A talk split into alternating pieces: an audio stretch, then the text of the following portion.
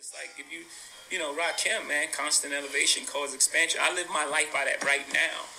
Constant elevation causes expansion. So when you when you tight and you say I only do this, you constrict yourself. So nothing can come in. This is what you do. This is what I eat. No matter how much money I get, I'm staying here. Yeah. Well, that life is about constant elevation causes expansion. If anyone has a problem with me, is know they know it's like as easy as a conversation. It's as easy as a conversation, and or as difficult as silence. Shout out to the shout out to the creatives whooping everybody. Hey man, left right, Shout out to the creatives whooping everybody. left right, man, left right. Oh man. Oh should I even check to see if I had any sound. Oh niggas, okay, my bad. That was what's going on over there. You know, you know, I Right on. with with new um with new endeavors comes new techniques to get this Ah, production shit ah, off the road. Make sure we don't have to go through all the technical Oh, hey, difficulties. man, all Feel right. what I'm saying? All right, all right. All right, all right, all Is right. class in session? Can I get an all right? All right. For everybody in the back. Deacon. oh shit, let's do it. Ham. It's the Meet the Brave podcast. I am Monty Draper. I am LG. What up? What's up, man? Uh, it's good to be back, man. Um, it is, it is, it is. Episode It seven. felt like forever. it de- bro, why do the weeks feel long now? Oh, I don't know. They just be trying to get their shit off, bro. But they just gotta wait. We do gotta wait. But it episode seventy did fuck, man. I I'm That's love, man. That was a much appreciated. Jeez, yo, like It was coming from everywhere too, so that was what's up. Man, yeah, episode 70 was like um hmm. I don't know, we knew it was special because of like the metrics in terms of like how shows survive and all that shit, but the engagement was just like through the roof. And I think there's something for Which is what we do it for. for yeah, sure. yeah. There, there's some, but there's something to be said about the the consistency of delivering. It's like knowing you're gonna show up, and and that goes back to the two Mondays we missed, all all because of me. Um, that's why it is so important to show up and be consistent and have have a product that people can sort of trust, right? In terms of just just being dependable.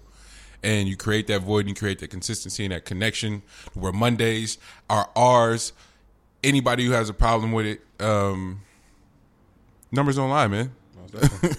We're them, we're them niggas now. The number, numbers hey, don't the, lie. number, the numbers don't lie. Yeah, nigga. nigga Hove talking about would you rather be underpaid or overrated? Nigga, what? No, duh, overpay me.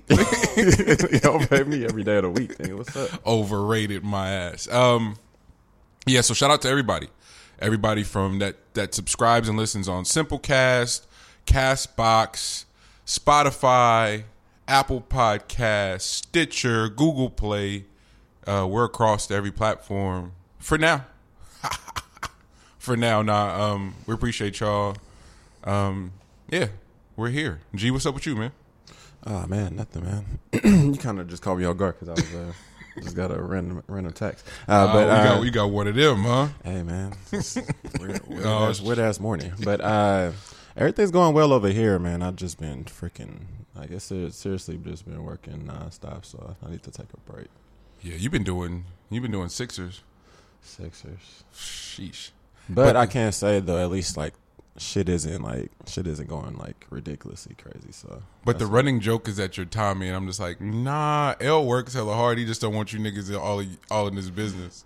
That's real, bro. Like, I, man, talk to me about shit outside of work, bro. So, I think I, I, yes, I'm always there. So, um, but yeah, hopefully we can get out and do something uh, fun today, though, uh, with the with the one day. The one day, With the one but it's day. nice as fuck already. Too, It is, so- it is. That's good though, because it, it started off it started off a little hazy though, because Yeah. it was it was overcast over here, so I didn't know what today We've been was having We, like. We've been having a lot of those where the oh, you get the I mean it's the Bay obviously, but the for a minute there everything was just like sun and like hot and shit. But the last few days have been overcast and then out of nowhere you get whooped and they're like, yo, this is a beautiful ass day. Yeah, no, it looked like we was about to have hot August nights for a bit, um, like the first few days of August, and then it just cooled off or whatever. But Yeah. yeah, Yeah, man. Um, what the? It's. I mean, we're gonna get to the shit. It's a lot, lot of, lot of stuff to get to. Say, say that all the time, but it, this week it really, really is a lot of shit to talk about. Um, but one, I wanted to start off. I put up on the on the podcast page, the IG page, and for everybody, uh, like, subscribe, share, rate the podcast on whatever you subscribe to. Please do that. Can't can't uh, I can't emphasize that enough. It really is important in terms of how we leverage it and are able to grow the show. So like, subscribe, rate, share, whatever you do, whatever you use it on. Um, spot again, Spotify, Apple Podcast, Stitcher, Castbox, Simplecast, Google Play, you name it. If you if that's what you listen to it is that if that's your DSP of choice, please rate and subscribe. Um, but I put up on the on our IG page on the Meet the Brave podcast IG page. I just asked everybody, like, yo, shout. We I just want to shout out the listeners, the people that's been fucking with us from day one, and then um, get your get their favorite memories, right? And so we got a few. Of course, we got the the the consistent listeners. Um, let's see. Uh, we'll start with Mo because if we get Mo shit out the way, the the the people's memories will make sense after we get Mo shit out the way. So Mo Green, um, one of my favorite out, rappers. Mo's been one of my favorite rappers since like 2008, some crazy shit like that. Um, but beyond just being an, an insane MC, this nigga's hilarious. And the first, literally the first time I met Mo, uh, we because we hadn't met each other, it was that whole weird like Twitter shit.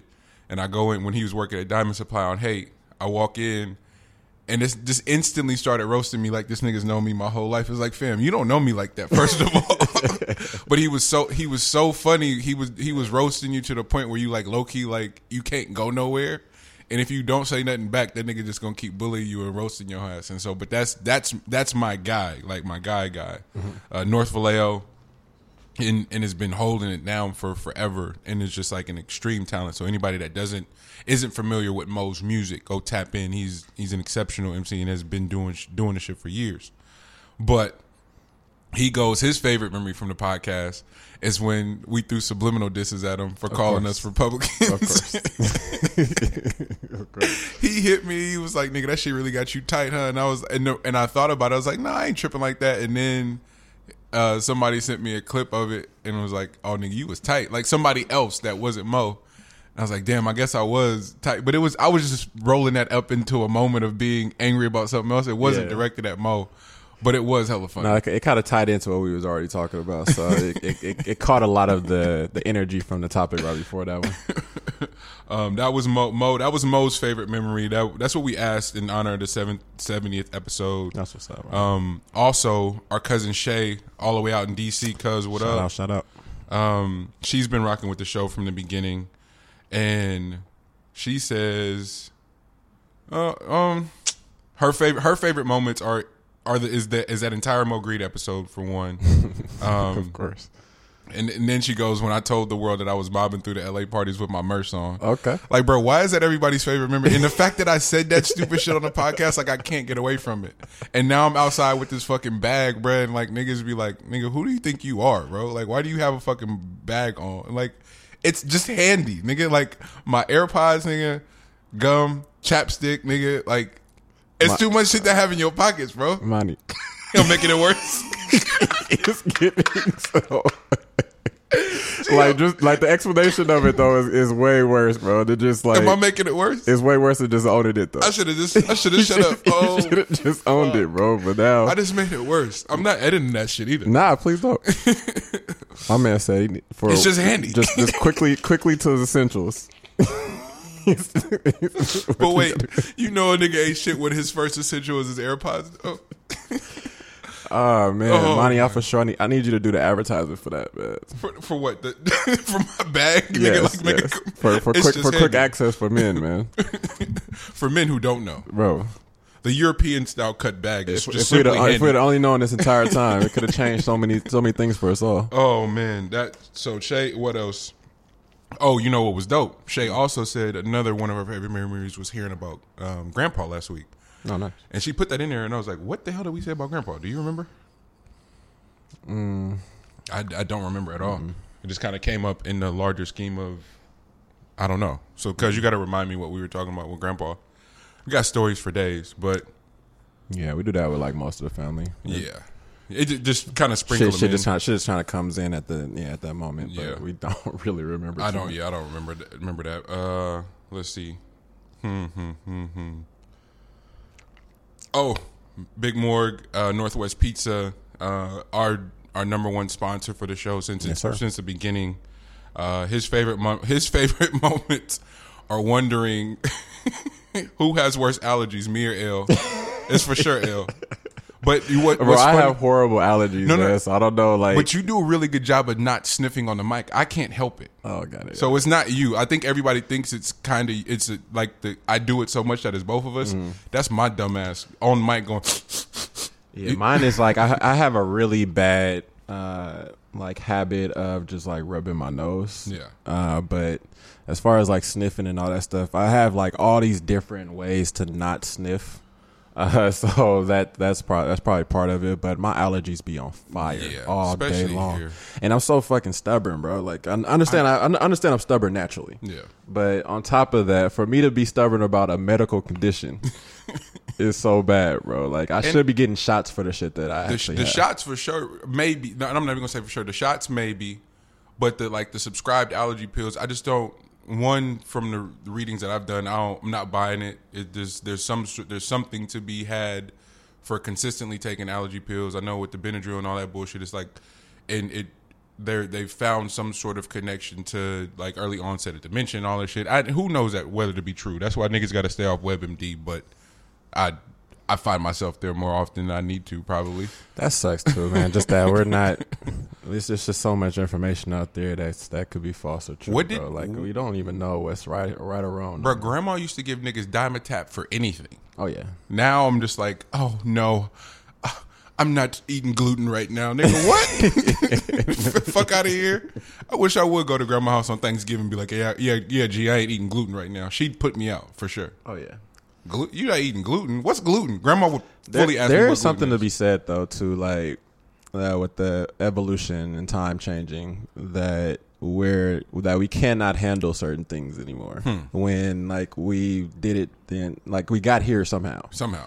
You know what I mean? So with less information, somehow, some way, you built up more of a tolerance for things Yeah. because you're initially, in, you know, initially hit with it. exposed to Now it. I don't know if that's going to be something that affects us later on in life. Huh. You pay, it's like somebody, some generation pays for it. Yes, and maybe somebody pays for it eventually, but with everything, with no, with having more information and more more insight to stuff, Yeah, you're supposed it to. ki- adapt but it kind, but it also kind of like makes people, you know, it kind of it doesn't build your immune system. I don't think.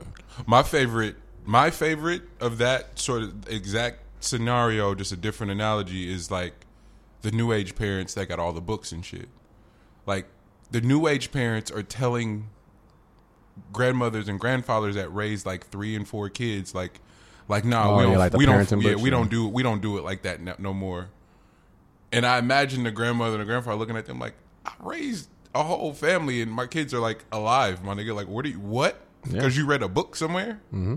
Or somebody that probably don't have no kids? Like, they going based all off science? Oh yeah. I don't know. There's got to be some balance to it, right? Because obviously they didn't have it all, like, they didn't have it all the way figured out and things that evolve and change. But I was, no, I was talking to my really close friend who works in, works for the government for uh, as a social worker and the idea that she gets to sort of dictate these parents interaction with their kids and like how they should be when you don't have kids is kind of crazy. And con- the the context that that should that is needed for for individual experiences i don't i don't know. It's probably going to sound like i'm advocating for like corporal punishment and shit like that. I'm not i'm not i'm not a believer in that shit. Like it, it worked for me but i i do think that there's enough information out there for us going forth that that doesn't need to be the thing mm-hmm.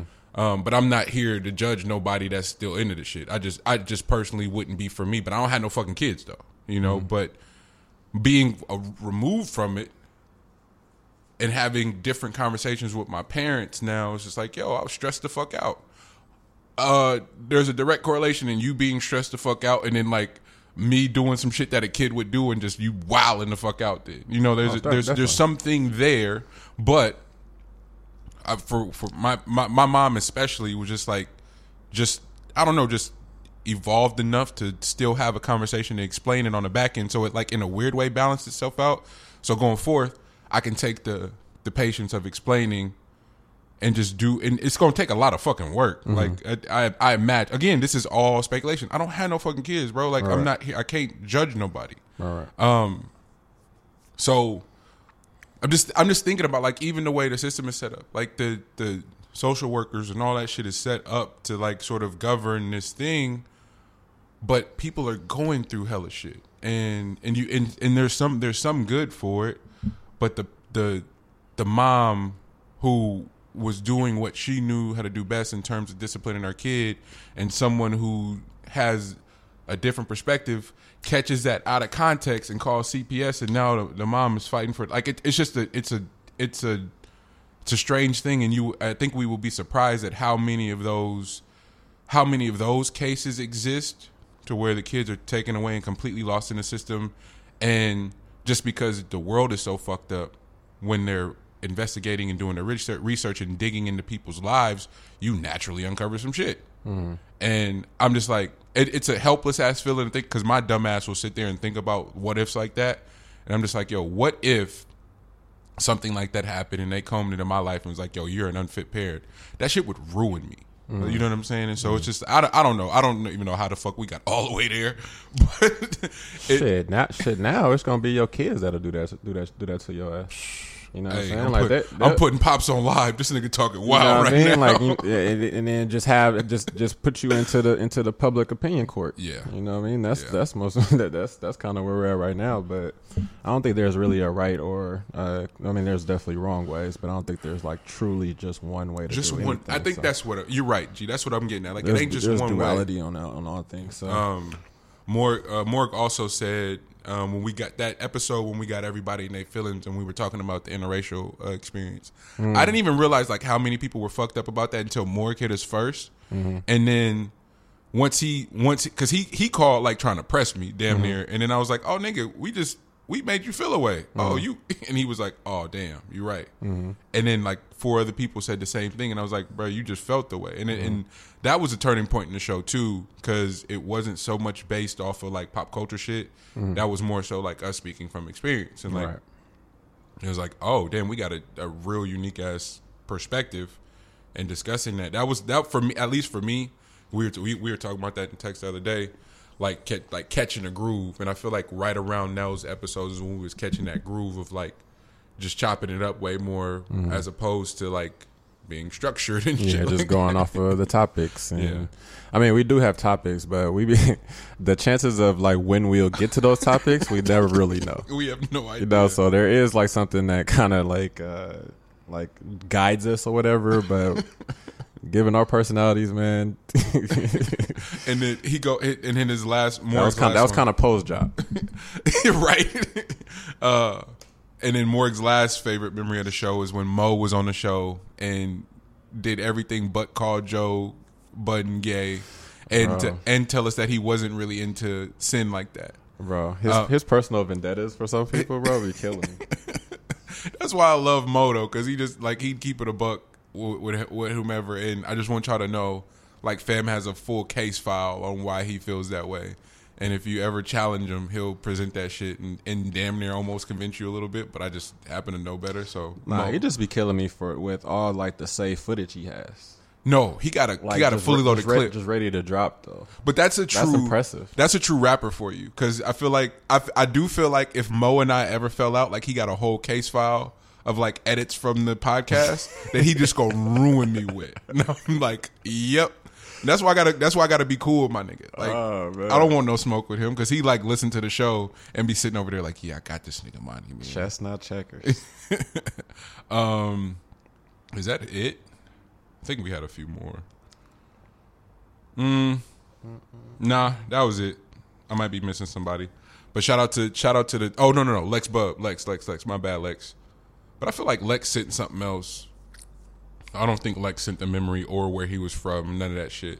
I think Lex sent a question about some shit we're gonna get to anyway. Yeah, yeah. He sent some shit about rap, uh, about Rapsody and her new shit. Uh, Uh, we'll get my- we'll get to that though. Mom said hello and she loves you.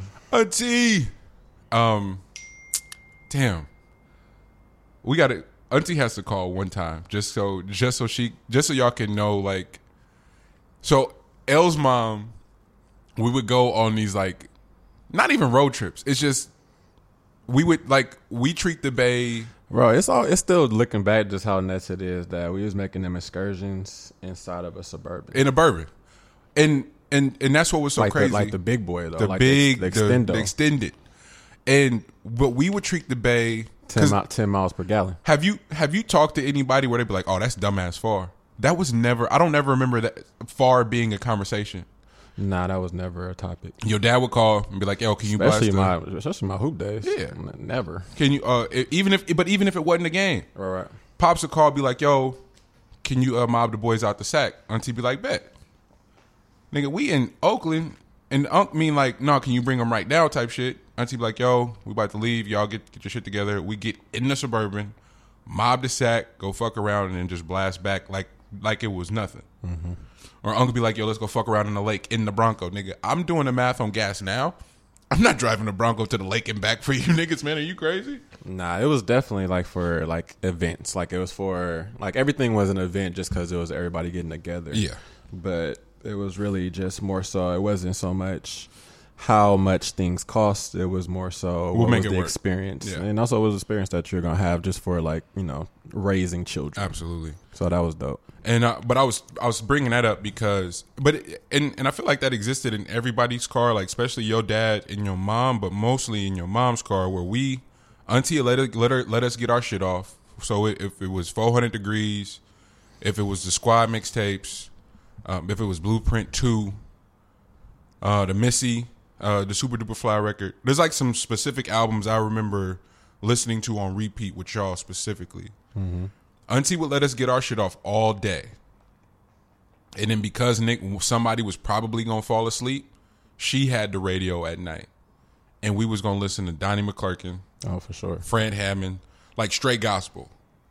And I promise you, at one point, I knew every gospel song, like word for word.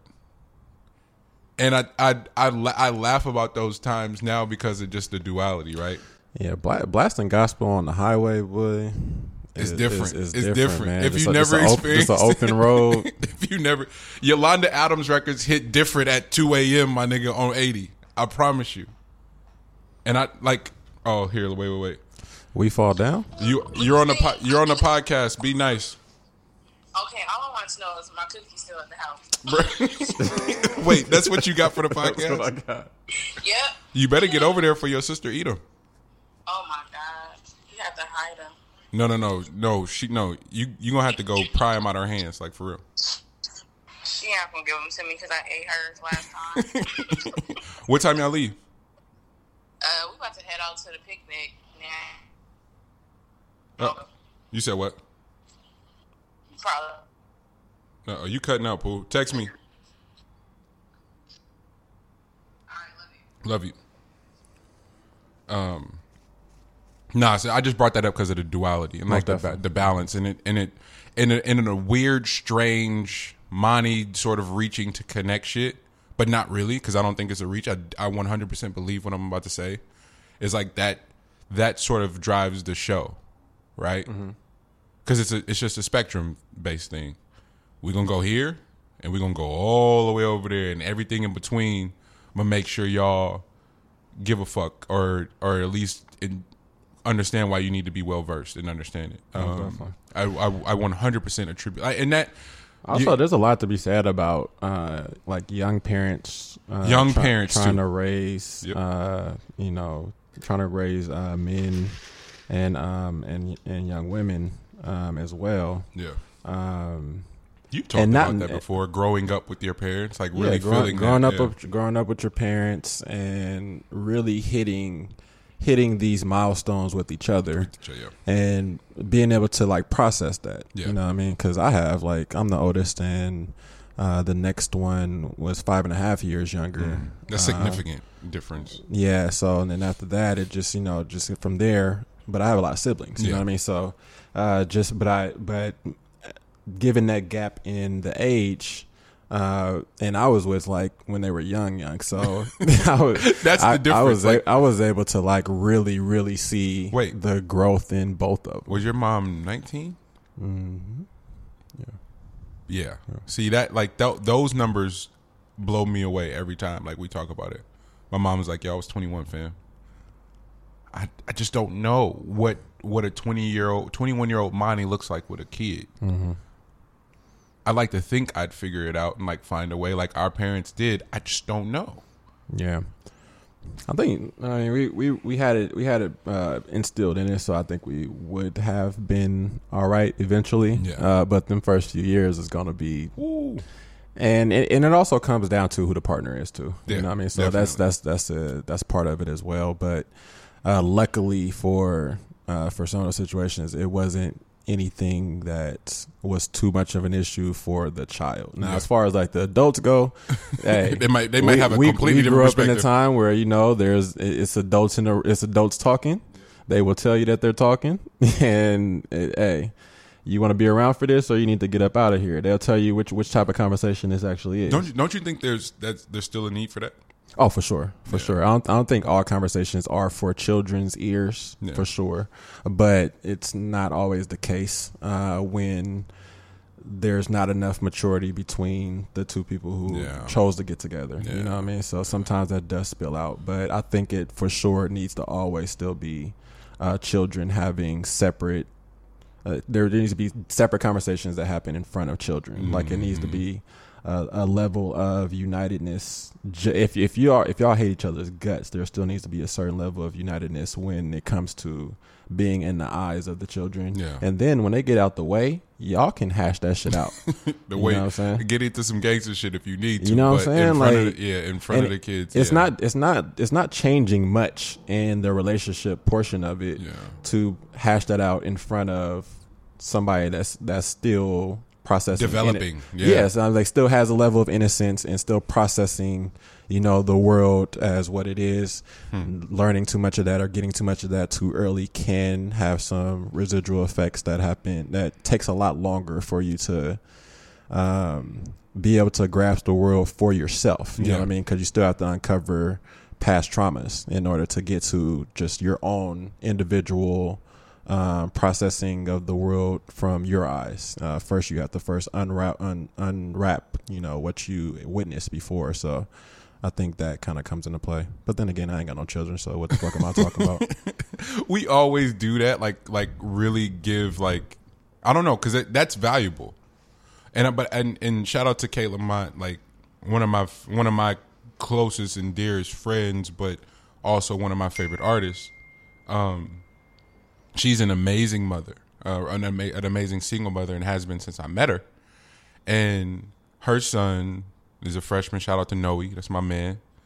Uh is at that stage, G, where it's like you're you're you're 14, you got that it's that that summer that eighth grade summer going into ninth grade, like something happens to you that don't nobody talk about. Like you go to sleep one one day in the summer and you wake up and you're five inches taller, like and it hurts, like it physically hurts. Um, but mentally and emotionally, you're also going some, through something too, and just off sheer dynamics, you need a different level of energy mm-hmm. to to help to help nurture that, right? And so what was crazy is that because because her and I are so close, here I am counseling her on that experience. And then halfway through, G, I go, Kate, I don't have no kids, and I felt bad because I was like, like, like really in the in the shit, like trying to give her advice, right? And I mm-hmm. was like, I don't even have no kids, and then I thought about it, like how important the experience of that as a young man being raised by a mother is, like that perspective, the opposite perspective. Mm-hmm. Like it, it's one way to look at it from the adult perspective, like, yo, what should I do? But it's like, nah, this is what he's feeling, mm-hmm. and couldn't nobody identify with that more than me because like that was me and my mom. You know, like my mom Church. I'll never forget her calling your dad, be like, "Yo, he got to come just rock rock with y'all the whole summer." And that's when I was with you the whole summer. That eighth grade going into ninth grade year, I was with you every day, just because of what I was experiencing. Mom was like 100 percent open to the concept of like, "Yo, I don't know what to do," and just like, "Yo, go fuck with your uncle and your cousin and figure and, and like find like find it." And it was it was the most healthy shit in the world because it also the time away gave me perspective like how much she was doing and how much was on her plate mm-hmm. and then i went back with a completely different energy of just like yo let me let me not add to the problem let me really be a partner in terms of like the solution to make shit just sail way smoother right so something as simple as like not having to be asked to do certain shit, just being cognizant of just like, yo, just just take care of that. So mom's this one less thing she got to worry about. It's not, it ain't, it ain't may not have no monetary value, but that peace of mind is different. And and for whatever reason, I remember that clearest day developing the idea of that being a really really unique form of currency of doing something for someone before they have to fucking ask about it because of the mental bandwidth that that spares, right? Um, and that that was that was the name of the game for us coming coming up between me, you, Davy, and then whatever sh- other stray uncle was willing to take in that weekend, or your mom would have a house full of niggas, or my mom would have a house Yeah, full of niggas. block, Like, the, ho- the whole block, and that, I didn't realize like how like just looking back, whatever, but um, how much of the block was was um, was unsteady. Um, for everybody to be at my crib in the mi- in the middle of like the action. You know what I'm saying? Like the 90th was the 90th action. and Bancroft is a peace of mind, bro. Bro, Like we stayed think on about two houses in that on think that about street, that. and like it was always something. But for the entire neighborhood, from from 80th to uh, like 106, Mm-hmm. uh, any friends that I knew in any anybody that I just came across or Yeah. whatever would be at my crib. And for a peace of mind. for a peace of mind, man. And I didn't I didn't realize like what exactly it was, uh, what people were tapping into Yep. uh, by going over there or whatever. But I mean, looking back, I mean, going to their spots. I used to I used to go over to other people's places in order to.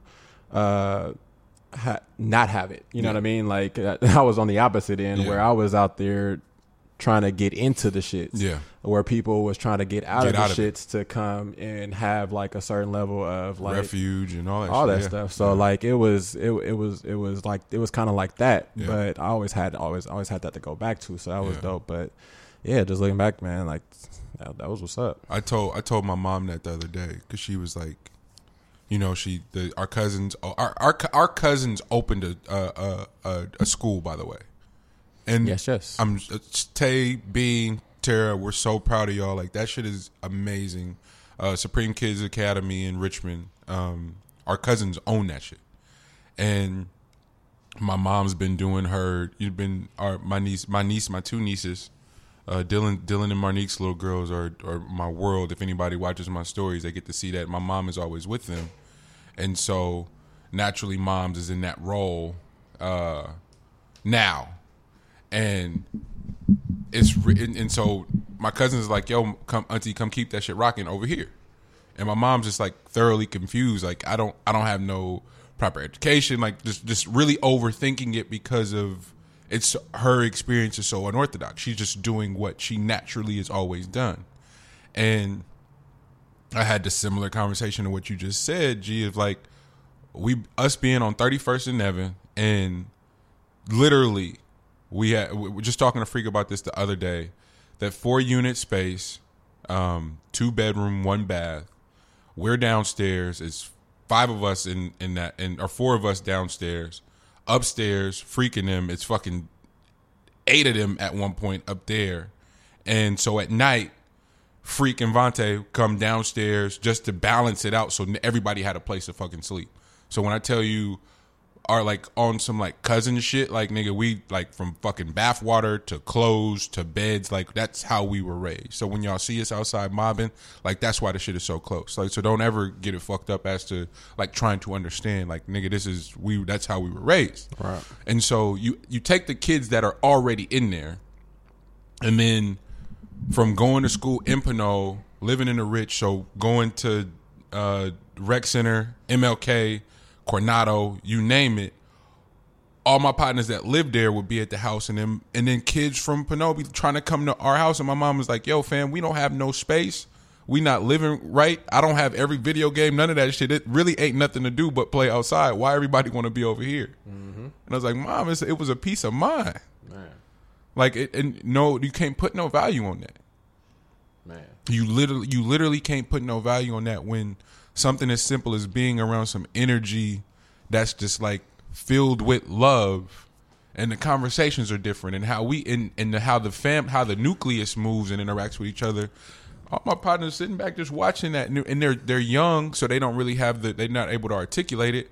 But uh, this is all hindsight going back. Like, damn, bro, we didn't have shit, but everybody wanted to come fuck with us. Yeah, that's uh, that's another thing. Uh, just from listening to what you were saying, like the um, like we're all in the same economic class, uh, but there are certain situations that offer a level of hope and um, hope and grace. You would say that there's more to it. You know what I mean? And I think that's kind of what comes into play um, in a lot of those situations because going to some of some of the other uh, situations, it was. I mean, we're in the same for sure in the same economic class, but there is a certain level of suc- succumbing to the surroundings that's happening that uh, doesn't allow for there to be anything beyond like what's directly in front of you. Absolutely, that's You know that's what I mean? a great So way to say that. There's something that.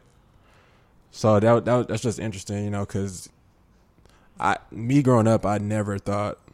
For one, I had a, there was a duality, so I for sure, for one, didn't think that 21 was a possibility. yeah, But there was also a feeling of if 21 is a possibility, then anything, in Anything this is world is a possible. Absolutely. is a possibility. absolutely. So having both of those is, is a crazy ass same- like thought process. in the same mindset, and I'd, I'd have my dad. I'd literally, uh, I'd, and maybe I don't, I don't know what to do with the footage because it's like it's some vulnerable shit. Um,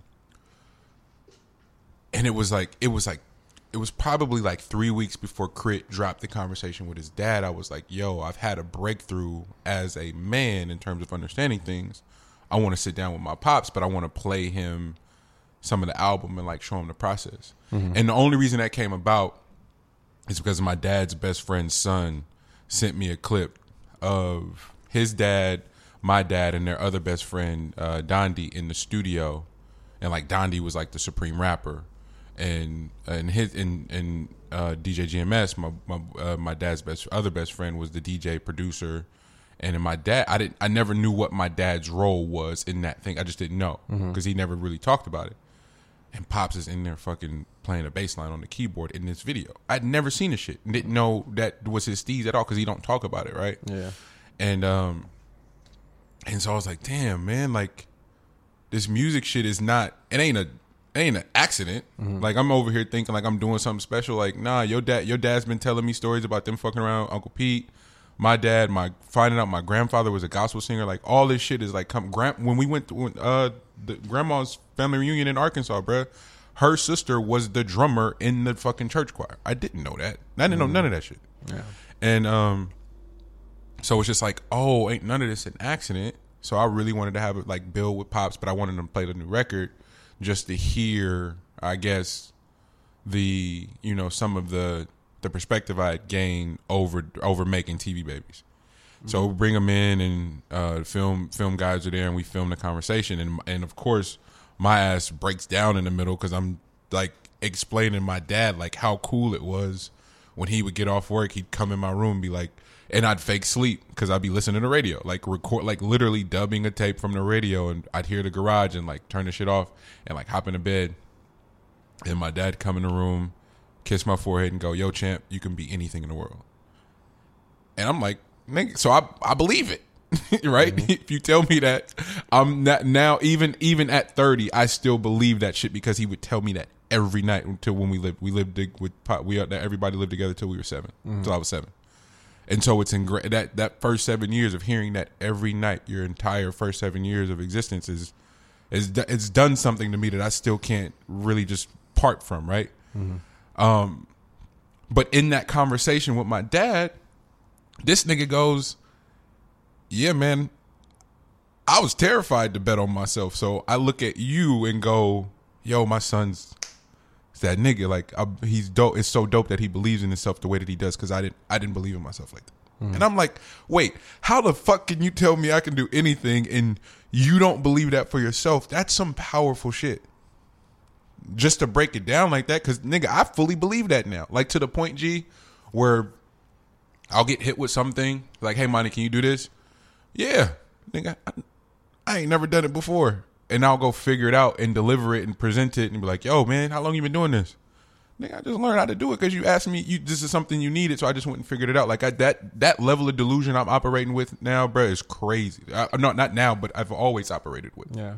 That's that well that's the reason why it's so damaging for a parent to uh, put their fears onto a child at a young age. Yeah. So you can put your fears as far as like them like wanting them to be um like wanting them to be ste- uh, steady and like, you know, be able to take care of themselves, stuff Yeah. like that. Yeah. Understanding like things that come in line with that from your own experiences, understood. Hmm. Uh, but it's it, it could be very damaging for you to just break the will of a child because for them to operate in delusion Hmm. is literally what a child is supposed to do. Because once it once it once it starts to develop, you know, oh shit, We could we winning today on the podcast. you're on the podcast? What Be up? nice. Oh my goodness. You- I didn't sign no. Um, have you signed no NDA for all this? it's the ill nana. you didn't sign no, sign no NDA. Oh, hello. What are talking about? Uh, weird. What we we just we we actually on some deep shit right now. But say something funny to break it up. Um, I'm at Target for the second time today. Do you need anything? I always need stuff from Target, but I have to like be there. I have to touch it. I have to feel it. Target's, you know, that's my happy Ta- place. target target's a full don't have time experience, and you have to. you know, fulfill that's it. my happy place. No, no toilet paper. Um, Toilet paper. Okay. some more fabuloso. Fabuloso. You Doris son. you gotta relax. You gotta relax. You gotta relax. Um, toilet paper. Uh, are you going to Safeway too? I wasn't, but I can't. No, no, no, no. I, I, I'll do that later. I need to get stuff uh, for for Okay. meal prep stuff. Uh, nah, just the just stuff for the bathroom. I need some condoms. Okay, bye. Yeah, that yeah, that you know how to, you know how to There end a you go. conversation. You out here There you go. wilding. you knew it was coming. Bye.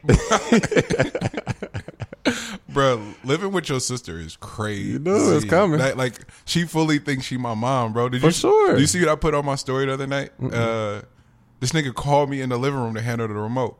I was like, "Whoa, you taking this shit way too far." Um, and naturally, and naturally because I'm so game goofy, my dumb ass just thought it was a funny moment, so I'm filming it, putting on a story, not not peeping the optics that we got this apartment that just has a fucking air mattress and a big ass TV in it, and niggas of course went in. It's like nigga. Oh, air mattress, uh, Instagram thought ass nigga. You only got an air mattress. I'm like, oh god. Gee, I was I was petrified, bro. That was the second time that I didn't account for like how sick this internet shit is. I uh, Bro, it's just nuts. shout out to uh, uh, shout out to Kevin Allen. His he's got a really cool concept of like doing these like impromptu uh conversations on his on his live. Yeah.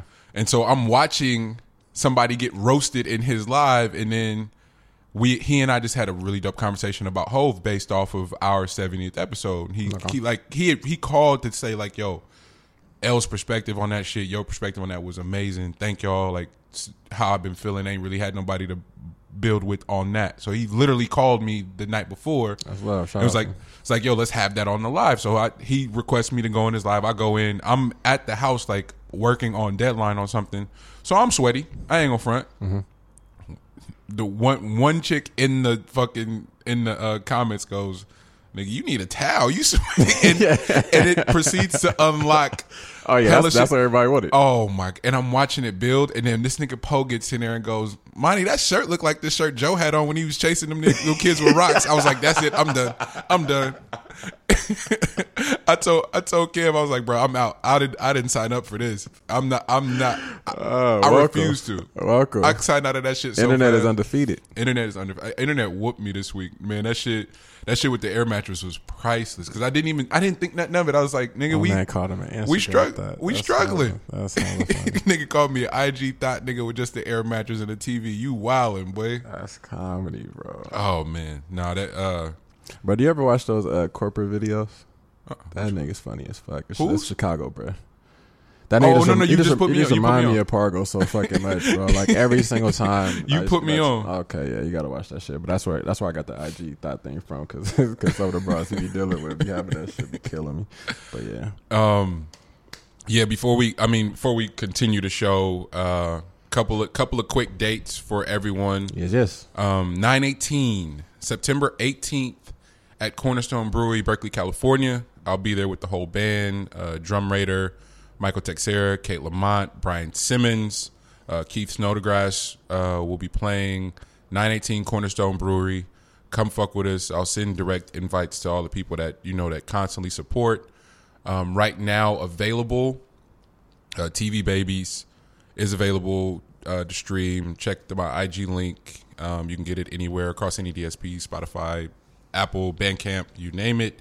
And then also Seed Four collaboration project I have at Roots and Branches. Seed Four is a hundred dollar lathe cut.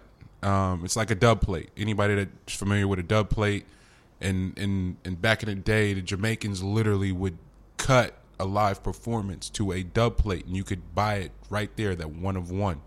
Um, we have 15 left. Shout out to everybody that copped. Uh, Travis, Ryan, um, hella homies has been really supportive of that. You know, it's it's because it's a limited run and because it's cut the way it is, and and also trying to add value to the art. So, Seed Four, my collaboration project with Roots and Branches, my dog DJ Basta, and Petrify Records. Shout out to them down in San Diego for cutting this amazing stuff. Uh, to Lathe, um, there's only 15 of them.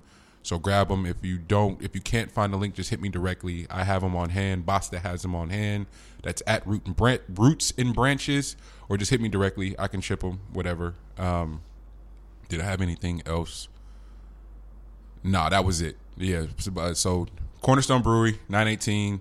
Seed Four out now. TV Babies out now, and we got another couple special announcements coming soon. Uh, I think that's it. G, we can get to the shit. Um, uh, on a somber note, um, it it resonated for a lot of reasons, um, but mainly because I think the world of this young man, uh, Tee Grizzley, out of Detroit, his manager, uh, who happens to be his auntie, um, was was murdered this week um, in transit. Uh, it's it's believed it's believed that T may have been the target, and his car was shot up, and she was hit. Uh, Jobina Jobina Brown, um, uh, God rest her soul. Was yeah, hard go out to T and his family. Man. yeah, man. I, I was I that was that was heart wrenching. Uh, video that he posted. Oh man, um, watching, and and and like I said, I think the world of him because of how first day out sort of just came out and and just broke the internet and the world and wherever you went. Such an unorthodox flow, an unorthodox beat polarized everyone. And whether you wanted to like it or not, if you wanted to hate, you couldn't hate because when you watch people react to the record, you're like, yo, this is special. And that and for people that don't know, that's personally how I consume music. Cause there's songs, G, that I can openly admit, like, if I listen to them by myself, I go, I don't really get it. And then you go out, or Go it, to, you, you, you- go to, you, you went to any day party when that shit came out. yeah. It was like, goddamn. and you get to see pe- how people react to it, and then it, it completely demolishes that initial reaction you had to it. You know, because it, it, it there is something to be said about that. There's hella songs like that. Like, well, not hella songs, but there's songs like that. And I'd be wondering, like, when did everybody hear this song? Because I'd never even I didn't heard it, it. but until this type of setting, and then I feel it. Yeah. But like everybody knows it word for word. So like, when did this? Like, when Yep. did y'all get the memo for this? and that and that that's ultimately what's beautiful to me. And so that Tee Grizzley, that's how that that's how that song impacted me. so that's not the industry industry plant way. Uh, It it even if it is, Okay. even if it is to and the whole industry plant thing is weird because there is a there is a form of mind control and all that stuff that's at play. I'm not going to you know conspiracy we can get on our conspiracy shit. I'm never going to diminish that. But I'm always of the mindset to get that many people in agreement about something is just hard to do. Mm-hmm. I think at least. And especially when it's like people who determine what the cool is though, right? Mm-hmm. And that's what I look at. And I'm also it's also been brought to my attention the shout out to my lo-fi like backpack niggas. It's like nigga, you ain't really no lo-fi backpack nigga. You be pretending.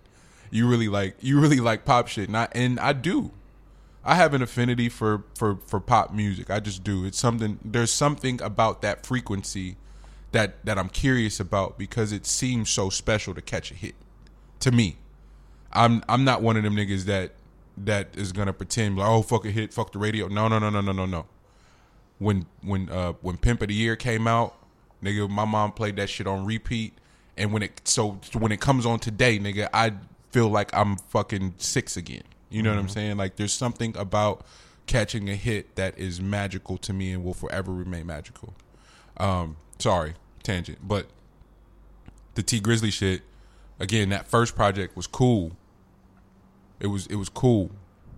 And then he gets success, access, and that second shit he hit us with was just so evolved. And mm-hmm. like and and because his aunt was his manager, I want to assume she played a very big role in his growth, in mm-hmm. like his messaging, mm-hmm.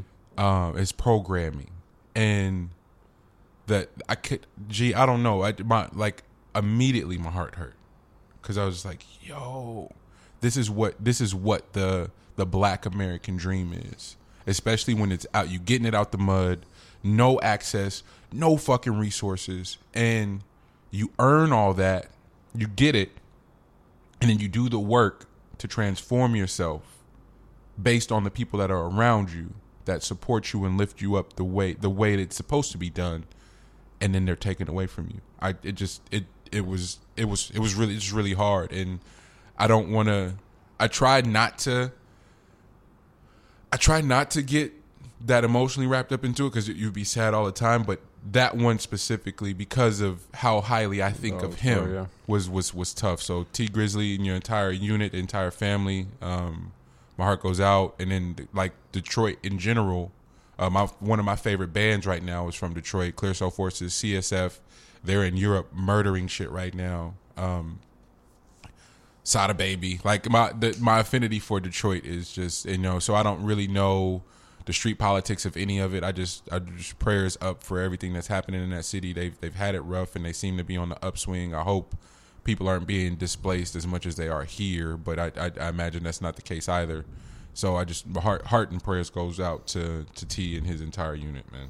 Uh, Yeah, just another reminder of our mortality, man. Yeah. yeah. Yeah. Uh uh and then and then the, and then the Amazon's on fire. So Hey man, I just want to know how many things can possibly happen underneath. The, I'm I'm just gonna tie everything to our administration. Like every single time something happens, because I'm just like, bro, I don't think I ever remember. Well, just in my lifetime, of course, they, people probably remember in like In my- in our lifetime, yeah, and yeah, like I probably remember like Reagan's uh, lifetime or something like that. Yeah. Okay, okay, I get it. But like in this, in my lifetime, I never realized like how much shit could possibly happen in three years. yeah. I don't gee, I just so We're at an all time high when it comes to mass shootings, shootings. yeah. Yeah. Things are I There's so many things happening in our um in our atm- like in our, just in the atmosphere. Period. so the People don't believe in global warming. So the tough thing with what we're saying right now, because I'm I'm 100 percent with you.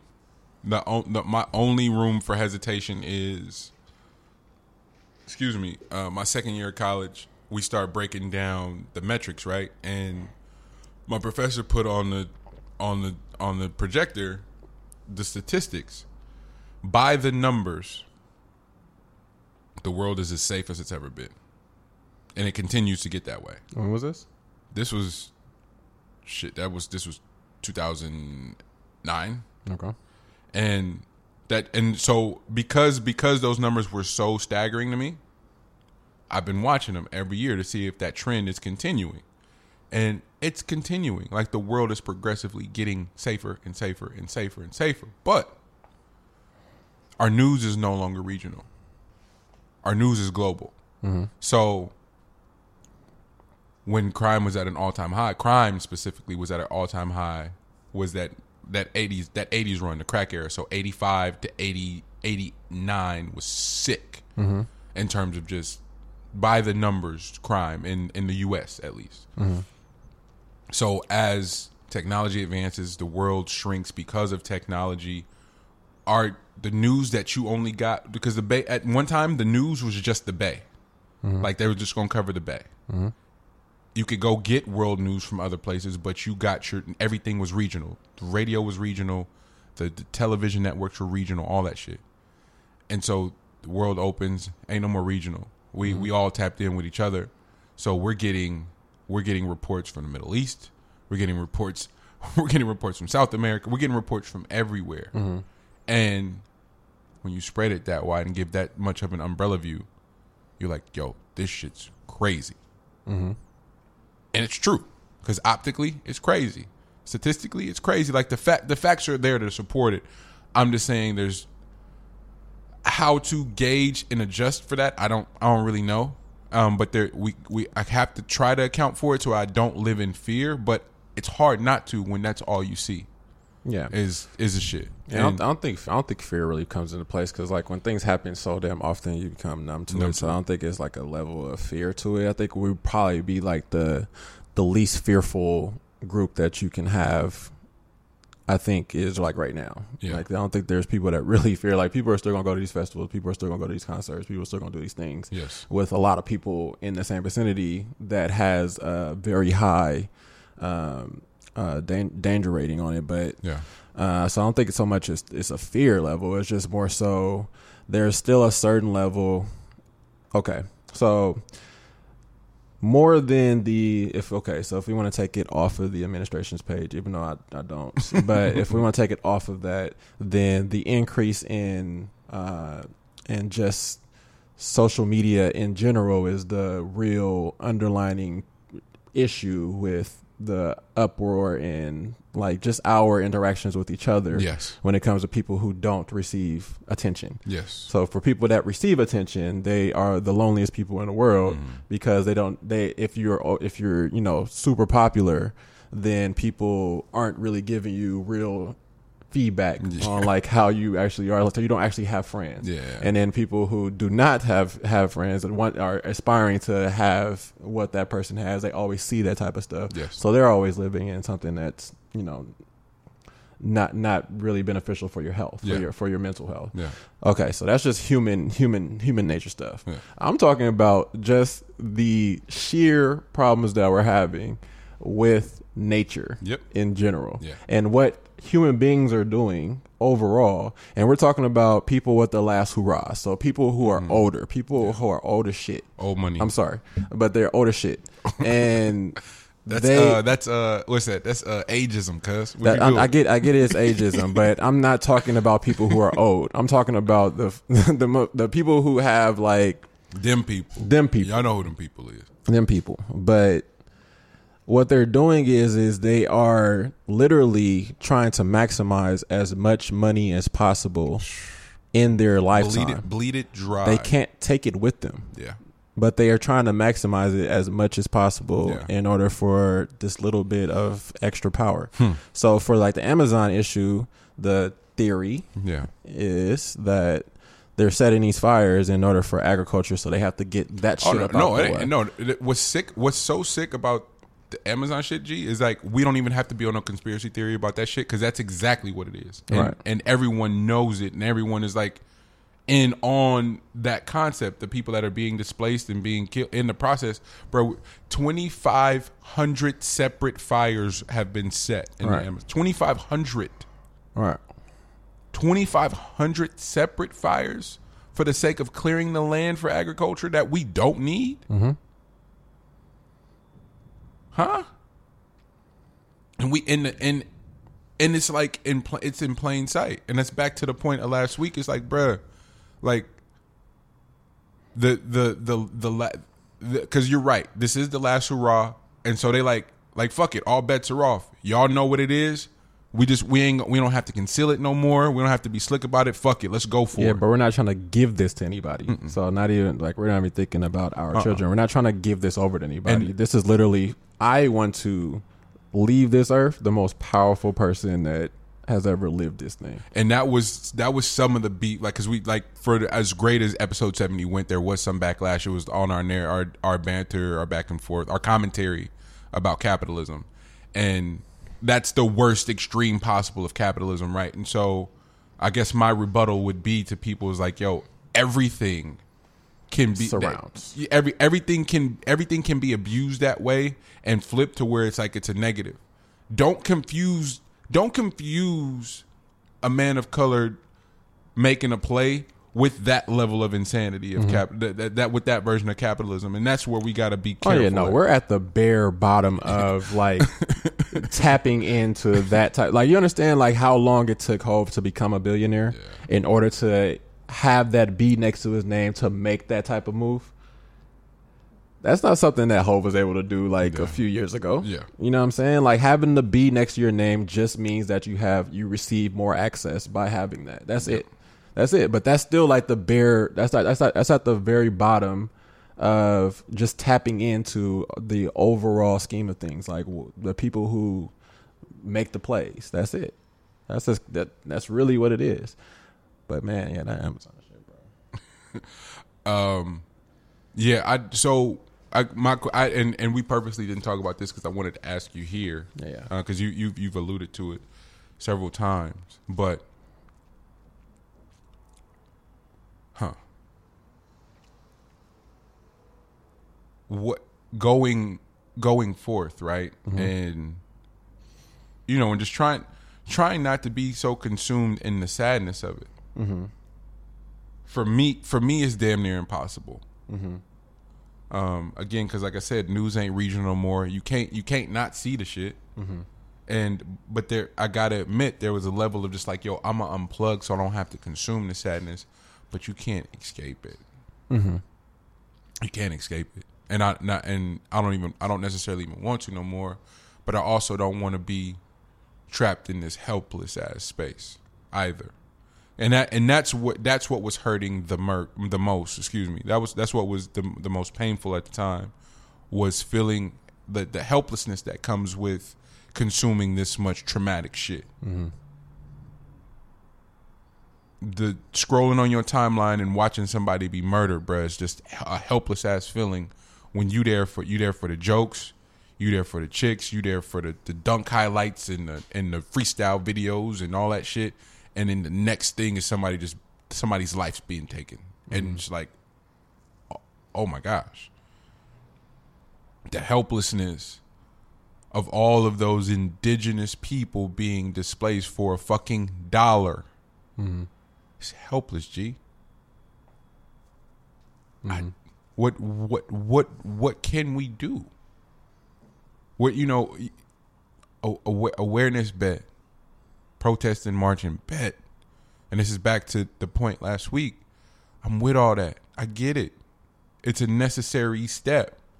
But what's the next step to not have to sort of be react re- reactive? How do we get how do we get ahead, ahead of this shit to be proactive?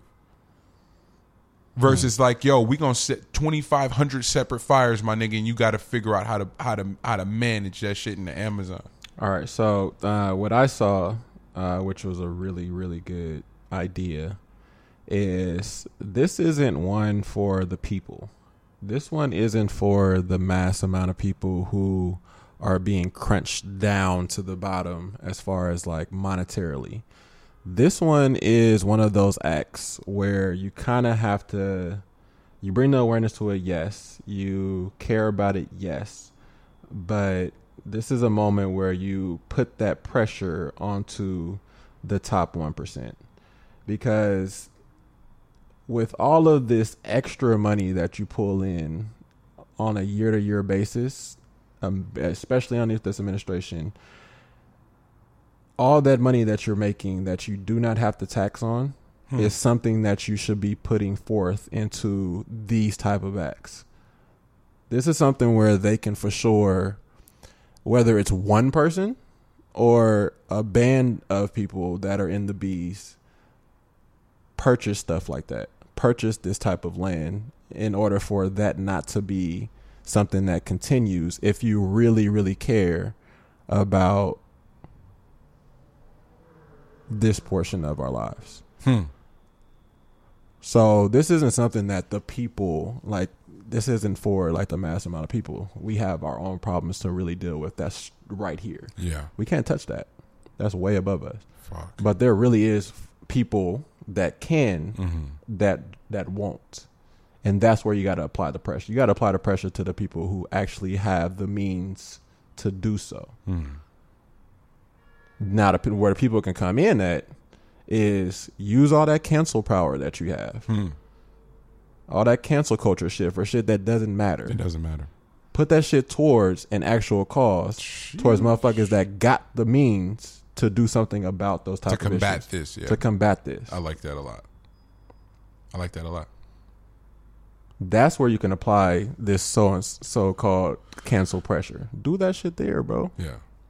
Really affect our. The only way this shit even moves, anything moves a needle, is through money. If you stop money, if you put a hold to money, then therefore people act, people do things, and it's it's way bigger than getting somebody off of a fucking TV show. If you really, if, if if people are really angry, Yeah. you know what I mean. Yeah. If it if it if it isn't just smoke, if it is if it ain't just you know, that's what that's what Hov was talking about about the next step. The next step. We're, we're past that first tier. Why? But hmm, that's a great point. Beyond that, Mm-hmm. why? Why do you think? Why do Why do you think the energy and the effort that's allotted to you know can can cancel culture on some on on pop culture and like like because a lot of times it's around some First Amendment shit, and I'll say this all the time, like commentary, uh, uh, literature, shit, even music and art. I, I won't speak. I won't speak on like sexist art or none of that because I, I, I, I, it ain't gonna, it ain't gonna register the same, and I, I probably don't have too much space to speak. But, but like racist shit, bro, that shit don't, that shit don't, don't, don't move my meter. G, it don't. Um, uh, uh, bruh from uh, Michael uh, Richards uh, from Seinfeld when that shit happened with him. I didn't I didn't want fam to be canceled for that. I don't I didn't care enough. You know? And as a as a writer, as a as a as an expressionist, as a creative, whatever whatever you want to call it, that First Amendment is is important.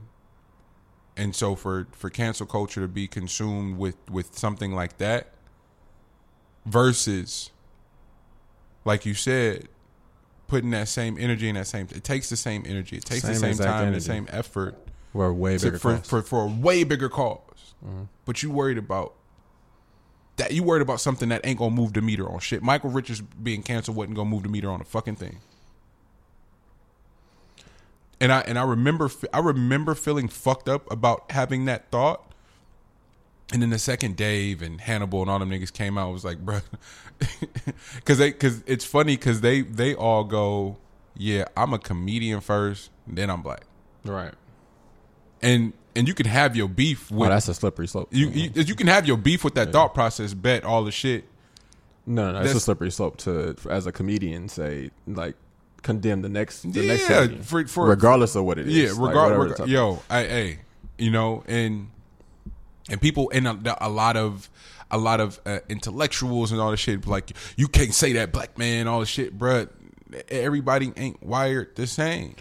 Bro, did you watch that old video of uh, Richard Pryor's roast? Yeah, Oh my gosh, with The John shit, Witherspoon. the shit that was being said at that thing. oh my, that that's my That's how it should be. I, I gee that Richard Pryor roast is so.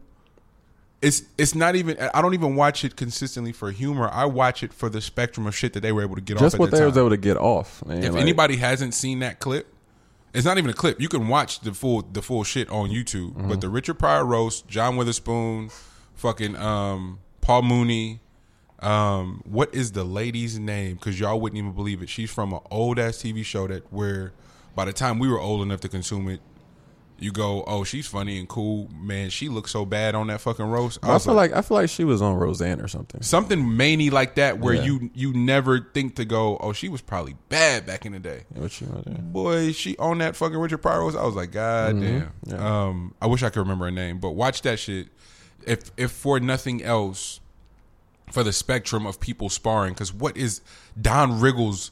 Don Rickles' white ass is on there talking big shit They was getting their shit off. And it was hilarious. Oh, and I imagine now a lot of black people will probably watch. Not a lot. That's not fair.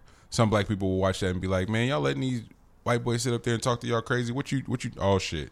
Hold on. Hey, hey, man, you on the podcast? I'm on what? You on the podcast? Say what up. What up? What's happening? What's happening? What's up with it? see, What's going hey, nothing. What's up with you, Dad? Nothing. How was the show last night? It was dope, man. That's why I hear. Uh, that's why you was calling me yesterday. See now, man, I, I wasn't at home. No, I was just checking on you. I would. I wasn't gonna have you d- to drag yourself out to that shit. Why? Why was raggedy? No, no, no. It was dope. No, it was dope. It just was. It just was. It was last minute. I know everybody. Everybody was tight about that shit. It was just really last minute. I didn't. It. it I didn't. I didn't have time to. You know. I, I had to quick. I posted it and then put something on my story about pull up on me, and that was all I could really do in such short notice. So Oh, okay. yeah. Where was it at? In the city? Uh, no, no, in, in the town, in the west. Oh, okay. Yeah. No. We Yeah. had a good time, though. That's we had a cool time. Yeah. I needed that. I needed that little getaway. I know you did, man. Well, let me. Let me. You at work? Yeah, I'm at work. Let me hit you back, Pop. We gonna finish recording. Okay, later. All right. These impromptu phone calls, man. Hey man. Shout out to Pops. We were just talking about him. That's hilarious. Um, we were talking about first. How the fuck did we get all the way to First Amendment from Amazon fires? That's all connected. It is. It is. It is. If you think it ain't, then hey. Oh man. Um, I guess we could we can stay in on some like economical sort of larger looming conspiracy type shit. The projection, the projection, and like the forecast for the neck for the for for the economy is that the recession is like right around the corner. A reset. Sorry, a recession is right around the corner. Um. Is it a recession or is it just the market resetting it, or like correcting itself? Is what my question is. Mm, no, this one's supposed to be a recession. Okay. Uh, just just with the uh, the amount of uh, separation between The classes. the classes, Yeah. is what makes it that way. Mm-hmm. Uh, so they're trying to do something.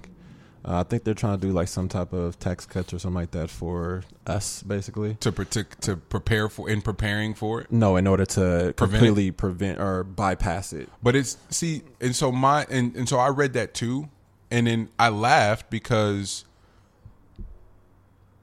the the recession that is looming now isn't a byproduct of anything that just happened over the last two weeks.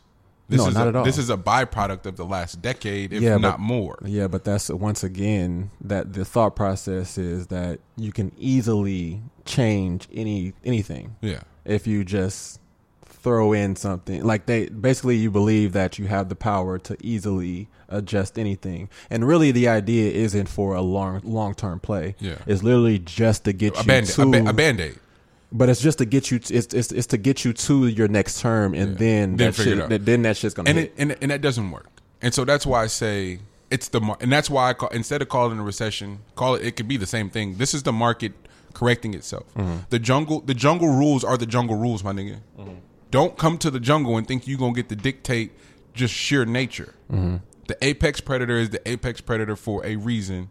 If you if you manipulate and and fuck with the apex predator, it's gonna throw your whole shit off. Mm-hmm. That's just a fact. yeah And so, hey, we're gonna put this band aid on as a means to sort of hurdle the recession that's right around the corner. No, no, no, no. If you put a band aid on it, guess when it guess when it's just it's just it's just it's just an extension. When you call the phone company, like, hey, hey, I'm gonna have that for you in two weeks. All right, and they and they make you put a mandatory card on file to get that two week extension. That's some broke people shit, y'all. If, if you don't know, you don't know. Yeah, that- that's uh, nature is like, hey, all right, I'm gonna get your extension, but we coming for that ass regardless because of the bullshit you've been on. Minimum wage being fucked up, like the, the the middle the middle class completely completely being slaughtered. and that's where that's where numbers that's where numbers are so skewed and i really like it's kind of hard to just depend on some of the some of the numbers that comes out. You know what I mean? Because you can say that uh, jobs are increasing, but okay, you you can say that jobs jobs are increasing. What the wages look like though? that's what I mean. So you're not giving the full picture because people are getting jobs, but do they have? Wages versus cost of living. Show me those numbers. Oh yeah. You want you want to know how many buildings just got built in Oakland? You want to know how many are still on the horizon for the next six months? Man. You want to know what those what those What costs those, are? what those what those units what are going to start at, costing? and then what and then what are the wages in Oakland? What do you do you, What's do the you to wage? do you want to know how uh, homeless encampments work Hmm. and where they're popping up at? Like all this shit, all this shit goes hand in hand with hand each other. hand, like one hundred percent. And so to pretend that it doesn't, it's just it's just foolish. Um, but maybe it's not foolish because maybe this is not maybe this all feels like intentional and like like the plan is going going really well according to the people who put it in play. They don't. None of this feels like an accident to me. You want to know how people are interacting with each other? Hmm. because they're so stressed out over being penny pinched for every single thing. Man, Do you want to know where they're taking that energy to? man. You know what I'm saying? Like this shit all plays with each other, bro. Yeah. Like it, it, it's it's sick. It's sickening in a way, Yeah. but okay. So the one thing that I did see is that, um, and this can this is some rich people shit, but that the economy would need a recession because we are, um, we are a like we we adjust basically. So a recession doesn't last. It, it doesn't last basically. So we do adjust as people, and we would need one in order for us to flip things upside down as far as like for the top tier. But that's definitely rich people shit. Hey, the market correcting itself. Yeah, there we go. Money said it. Money said it here, man. Market correct. no, no, no. I'm just, I'm so glad you said that because that, that those are the those are essentially the words we're searching for. Yeah. It's like it it has to happen because of the bullshit we've been on Yeah, collectively. most definitely. It's just it's like it's the it's your body. When your body naturally um cleanses, you've been on some bullshit. Like it literally all the shit you consume forces itself out of you in some strange rhyme or reason. I'm, what you Most definitely. and you, and if you're smart if you're smart enough you listen and go all right i've been on bullshit i gotta i gotta i gotta correct this hopefully you don't get to that point my dumbass does Definitely, your li- your liver is a filter. yeah And yeah, yeah, um, yeah, pretty much, pretty fucking much, bro. Like, yeah, what the but you like you but said that but that would get certain people out of office though, uh, which would then um, open it up for new ideas.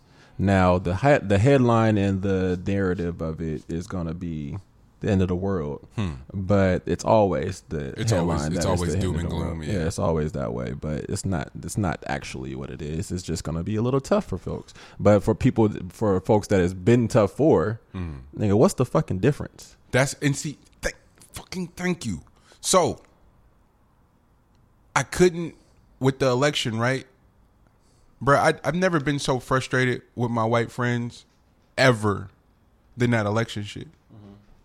Like the doom and gloom and the sadness and like, can we kumbaya around the fire and talk about how fucked up the world is? Where you been at? It, I- it just, don't- it just hit that doorstep. miss me with this, man. This this shit, the the way it's affecting y'all because it's been fucked up for me. I don't, I don't I'm not sad. I, I'm going to work in the morning. Yeah. Business, it's it's business as usual because it's been fucked up. I'm sorry. That shit on Capitol Hill ain't ain't ain't never. It, I'm I'm sure it does. I'm not. I'm not. I'm not. I'm sure. I know for a fact it reaches all the way down to, to us, and it always has. But you just said it. We adapt. We figure it out. And so when your life is nothing but adapting and figuring it out, fam, I can't sit around you. I can't sit around dinner and and and be sad about politics and none of this shit. I, I just can't. I can't. It's a different outlook, and I mean, I have a lot of friends that are that are in um like our our politicians and like they are policy they're in the rooms for policies being made. So they're always uh speaking on how much you should care about people who are making decisions for you. Yeah. Understood. Yeah. I get it. I get that there should be a, a certain level of care. Yeah. But from my position, that's the reason why I have you, You supposed to give a fuck for me. bro. Like that, that's really what it is, bro. Like give a fuck for me in those rooms since you're in those rooms. I'm not in those rooms, so you know what I mean. Like you can tell me, please give me the information, Yeah. and you know I'll I'll do what I can from my angle, and then vote on what I need to vote on. Yeah. But when it comes to as far as like really giving a fuck, that's so fucking far beyond me. And I don't want to sound like that, but it's so fucking far beyond me that I do have things that I have that's I got to do today. bro. that's just that's just real. That's just real, bro. Oh, you you you chose the life to be in those rooms in those policies, and I love y'all to death for doing that shit. Yeah. We all got our part. We all we all we all need to play our part right now. night night. you know. Oh shit. Um. Yeah, man. I'm. Yeah. Ah, yeah, yeah. But yeah, that's The. Damn, I don't even know where to go from there. That just that just woke my shit up in a real way. that was our that was our beginning topics. you know. We about to- Uh, wait, you had you had something that was uh that jumped off the text to me. Uh, what did what did you say? Um, the cell phones one. Or? Yeah. Okay. Yeah, so there was there's a there's a article for like a debate that's going on right now, uh, just with like For what uh, what publication posted it? uh, that's a great fucking question. I got it from uh, from Yahoo, I think. Okay. They usually pop up stuff, but um, it was just a discussion on just the schools now uh, with the times we're in right now. Um, should cell phones uh, be banned or integrated into the learning, The curriculum, into the yeah. curriculum into the schools? Uh, so that's just, just a question I want to bring up, just to like kind of get your your thoughts on. And really, for me, when it comes to that topic, Mm-hmm. is that the change and evolution is inevitable Mm-hmm. all around us, but there are some things that you you shouldn't give into. Yeah. I would say, Yeah. and the cell phone boom. Like I remember when I was school. Okay, so this is like showing age, but in, Talk that shit. Talk that shit, baby. in school that when nigga, I no, no, no, no, don't, because you about to. I can already see where this is going. You about to dance around it, nigga. You had a two way, nigga. my nigga. You had a two way. wait, wait, wait. I'm not done with your ass. I'm not done. L had the first gen sidekick. I'm not done with your ass, nigga. Come back, come back, come back. This nigga had the first gen chirp, nigga, the big chirp, nigga. Come on. All right, so before that though, before that, Oh, the Nokia brick, the Nokia brick with the snake, nigga. Be- I'm not be- done with you, be- nigga. Before that, money. Go- I'm trying to go back to sixth grade. Uh, uh, what you had in sixth grade? I had a I had a pager Oh, wait, hey, but you didn't with, have. with no with no means to contact. but you, hey, hey, but you, but you ain't had a clear pager, nigga, where you could see the inside, nigga. My shit was clear. no, I When I didn't- what? My shit was clear. You could see the whole inside of that shit. Oh the, shit! The see through, the see oh, through shit. you was out there. Yeah. Okay, that was that was just for show. that was just for show purposes, Boy, only my mama was paging me, boy. Bro. but why why get a nine one one page, nigga? How the fuck am I supposed to contact Who you? I'm calling? Where, where am I supposed to get this shit? Hey, going to the office because you got a page in the sixth grade is bro, crazy. have no clue what's going on, and then call and then call them and be like, "Oh, what's up? What you doing?" My nigga, you paged me nine one one. Nine one one. I thought I thought I thought, I Hey. thought I thought it was going down. Hey, I fully walked into Miss Butcher office and asked her could I use the phone because I got paged. And my mama told me if I get a page that I'm supposed to call her no matter what I'm doing. Nigga, I was taking a test. Miss Butcher looked at me sick. Nigga never got back to that one. Nigga just go home for the day. oh shit, my mom paged me. Use my Oh. page. Use my page today. I guess I gotta go home today. Oh shit, man. Nah, but um, Nah, just with just with that topic, I was just thinking, just like with some things, I get it, evolution, but are we really going to start to succumb at now To everything. Now, my my thoughts when it comes to school in general is is nuts. So Okay. yeah, Mm-hmm. Tell like me oh, more. just overall, just Tell the, just the curriculum, what we actually learn in school, Mm-hmm. how much of that we actually use, what we should be learning in school, stuff like that. Yeah. that's as far as preparation goes. So there's differences in school. So if you're going to a public school, there's information that you're getting from there. Yeah. If you're going to a private school, there's information. If you're going to a boarding school, Yeah. there's information that you're getting from there in between those, there's different types of stuff that's going to prepare you for different things. Yeah. you know what I mean. So I, I, I that's that's here and there on like what you what your theory is when it comes to education. Mm-hmm. But to throw in, and this is going to sound very old, but to throw in the distraction of something that you have continuous access to something like how are you going to police what you're actually getting off of your personalized item? Yeah.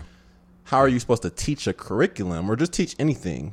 Uh, teachers are having it hard enough already. Yep. So how are you supposed to teach something when it come when you throw in that part to This it? other world. Because I because you being a student in the sixth grade Yeah. with a with a cell phone today, how, how how much how much how much of the learning are you about to get from that money?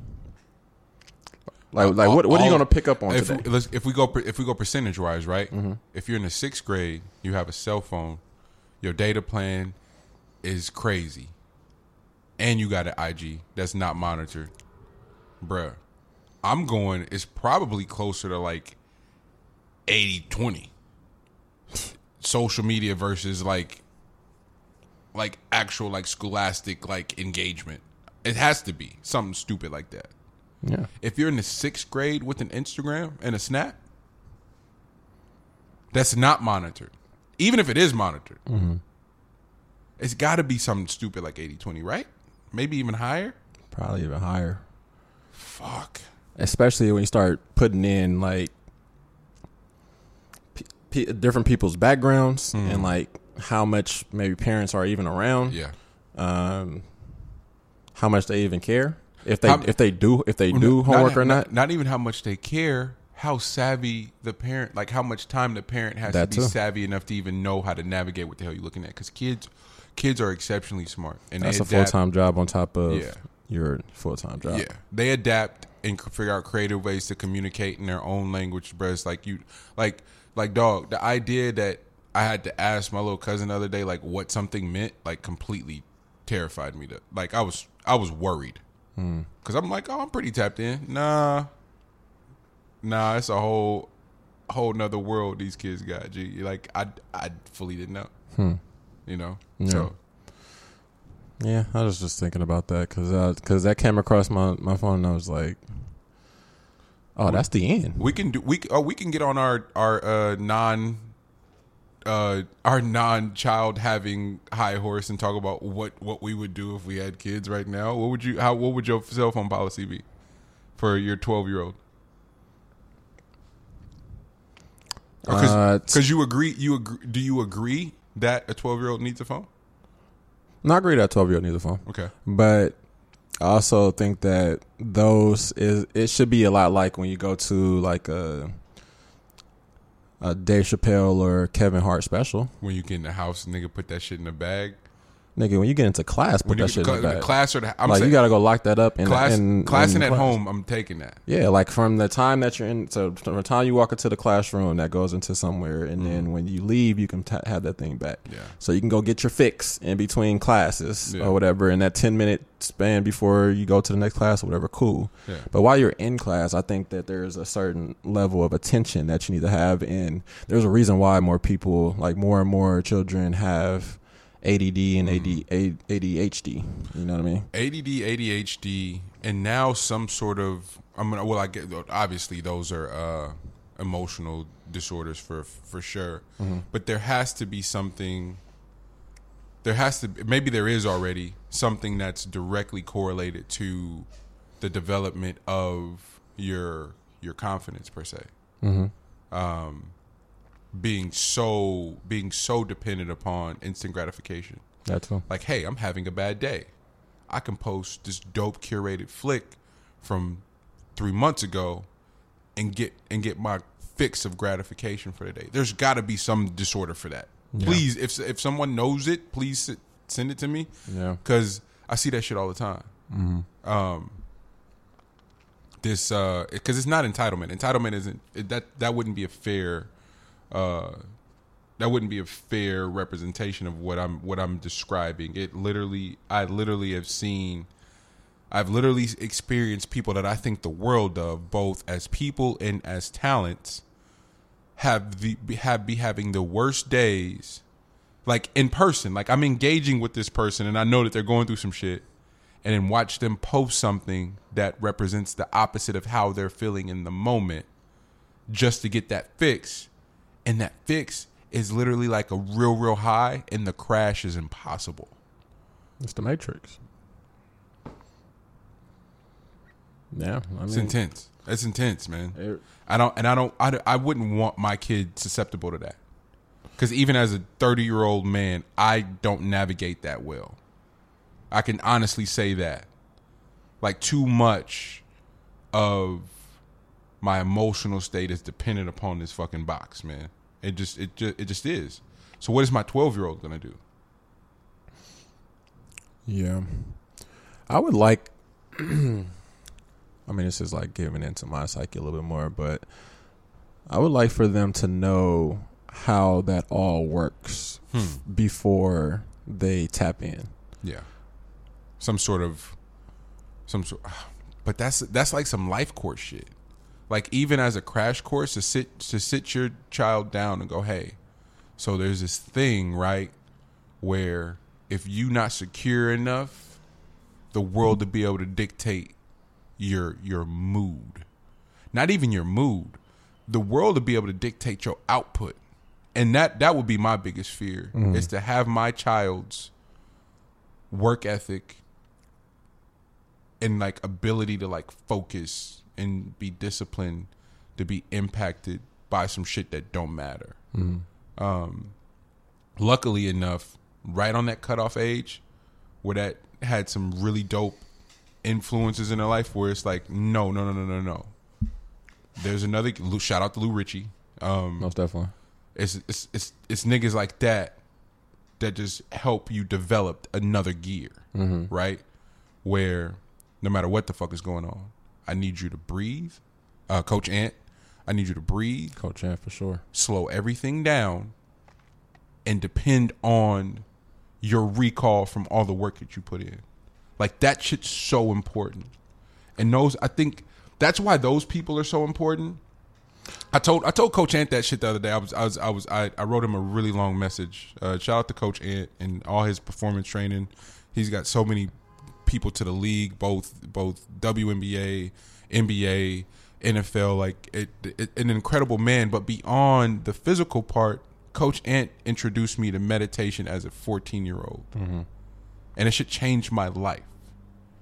I'll never forget uh, playing Modesto Christian at at Haas Pavilion, and looking, and we were we were the underdogs that game, going uh, like, and we get in the fourth quarter, and I look at the scoreboard and like, oh, we can win this fucking game, and like the thought of that beginning to overwhelm me a little bit, and because Coach Ant had us before every workout would have us sit, put our hand on our core, and on our our uh what's this chakra called? The one right but right in the middle. You somebody some one of you woke niggas out there know it. The chakra right but right in your forehead.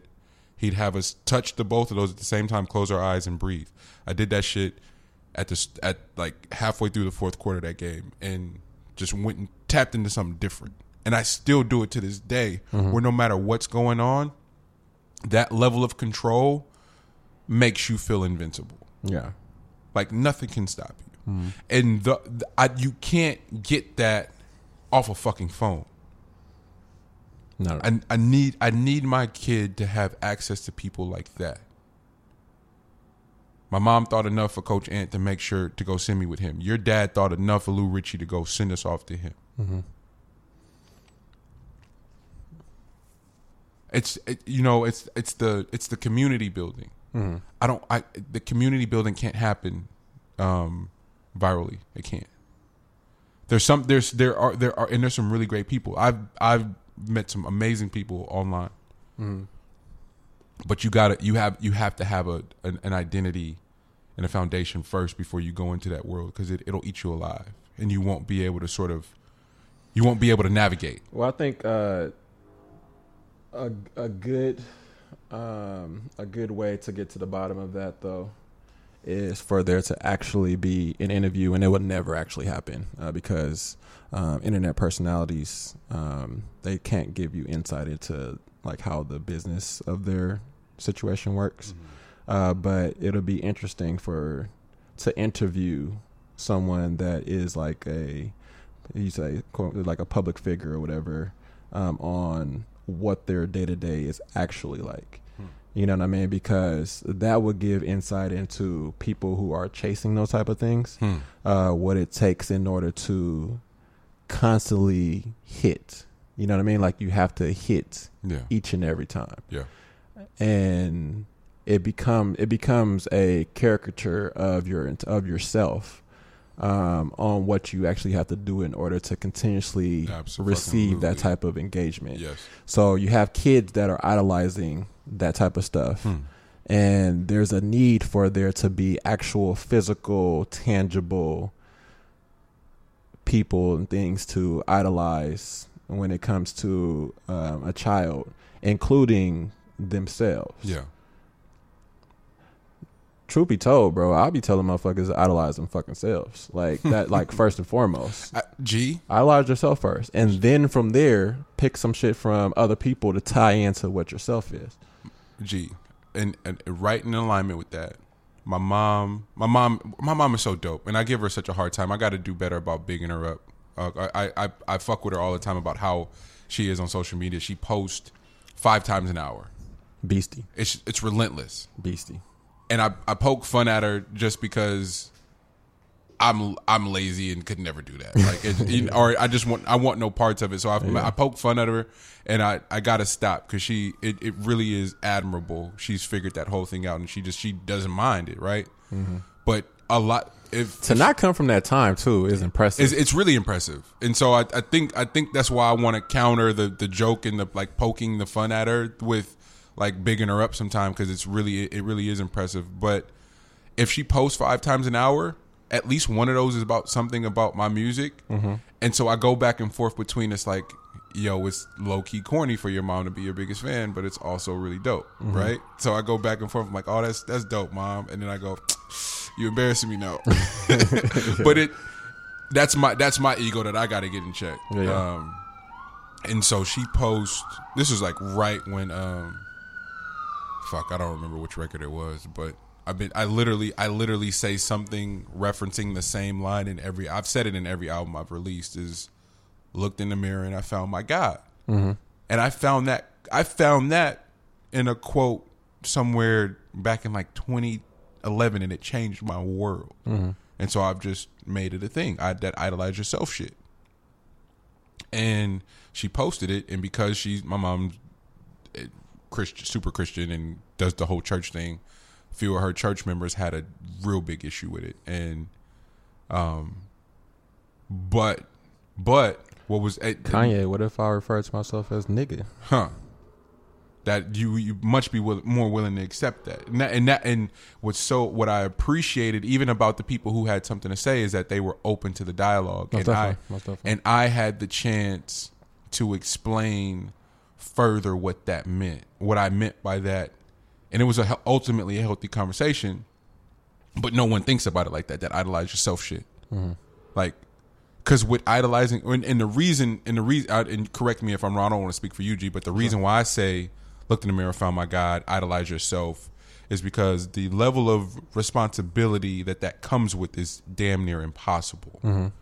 Uh shoot for the stars or shoot for the moon you land on the stars or shoot for the stars you land on the moon that type shit. Mm-hmm. If you if you if you if that's what you wake up with every day your discipline is engaged different your focus is different what you what your deliverables by end of, by end of day every day are just so fucking high mm-hmm. that you just you're you're in a, you're a machine. Mm-hmm. You're a machine. You don't you don't make excuses. You don't look for anyone to blame. None of that. You take responsibility and you ultimately push yourself to do the right thing, even in the hard times. Most definitely. Um, one of my one of my dearest friends had a had a we had a dispute because I did some I did some sucker shit.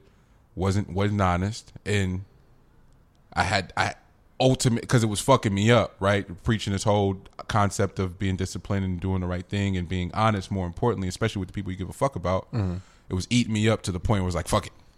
Like I was completely in the clear on said lie, and dumbass still was like, "All right, man, I gotta tell you something," you know, and it didn't go over well initially, but as things do, mm-hmm.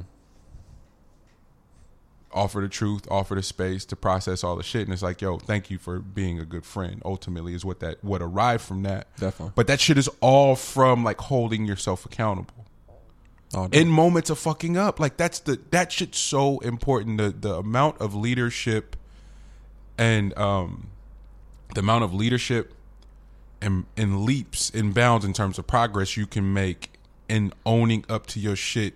I can't emphasize that enough. And for me, um keep referencing the 17th 70th episode why meet the brave is so important is because it it's a it's a really dope way to document progress right? So for if you make a big leap back take a step back and and it feels impossible but you get to hear pulling yourself out right? Um and when when Hove sat down with Rap Radar, he was just like, "Yo, like everybody for whatever reason now everybody's looking at the finished project, printed finished product, the Jay Z, completely forgetting the fact that we were driving up and down I ninety five, selling CDs hand to hand to the mom and pops. Like, like I did that shit." and so yeah, it's cool to like big me up and like want to be me now, but you gotta want to be me then to be me now. Most definitely. Most definitely. And so, and especially with IG, these artists pop up with 150,000 followers. They're polished, all this shit. Uh uh fam. How you get there? Show me how you got there. And I know some people, like, uh, because I've sat in a lot of rooms with a lot of publicists and a lot of people that want to help me, like, curate the shit. Like, nah, man, you got to give them this, you got to give them. No, fuck all that.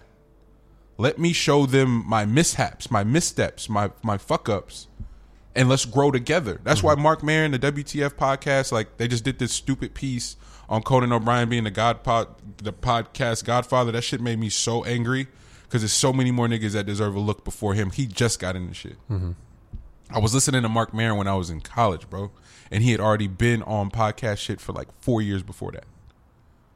But he was only doing it because his comedy shit wasn't going the way he wanted it. So this nigga created a whole world out of his podcast Right. and like worked through his depression and all his shit on his podcast every week, twice a week. Yeah. Where to the point where fam's on his Ooh, did he just do his thousandth episode? Hmm. Think think about do the math on that shit. We just hit seventy. He's on a thousand. Yeah. Joe Rogan is fifteen hundred, if not more. I could be way off on that. Joe Rogan might be in his two thousandth episode. Um, it, that shit's it's it's we got we got to do better. Um, and this is something I want to talk to you about and all the guys is just like being more intentional about getting together back on the shit because this especially with the working out shit like bro i'm not going to the gym just to be going to the gym nigga i don't have no game this week that shit is just it's just weird to me Yeah, yeah. but i am really still competitive to the point to where oh the oh i knew i forgot something the all-star game um Pinole Valley, my high school, um, Iamsu, uh, P-Lo, Hollywood Keefe, aka Frank.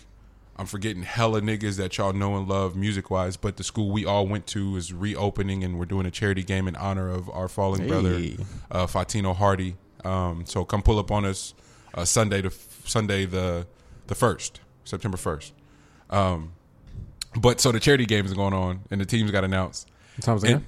uh, one to six uh, is the whole event. So three point contest, dunk contest, and these niggas Facetime me because I haven't been responding to the practice group chat. It was like because I don't want to play. I didn't want to Yeah, play. yeah. You know how they got me? Darren calls and goes, "Hey yo, word on the street is nigga, yo, yo, uh, your jump ring what it used to be. Like Ah, just you just, just doing that thing to where you go.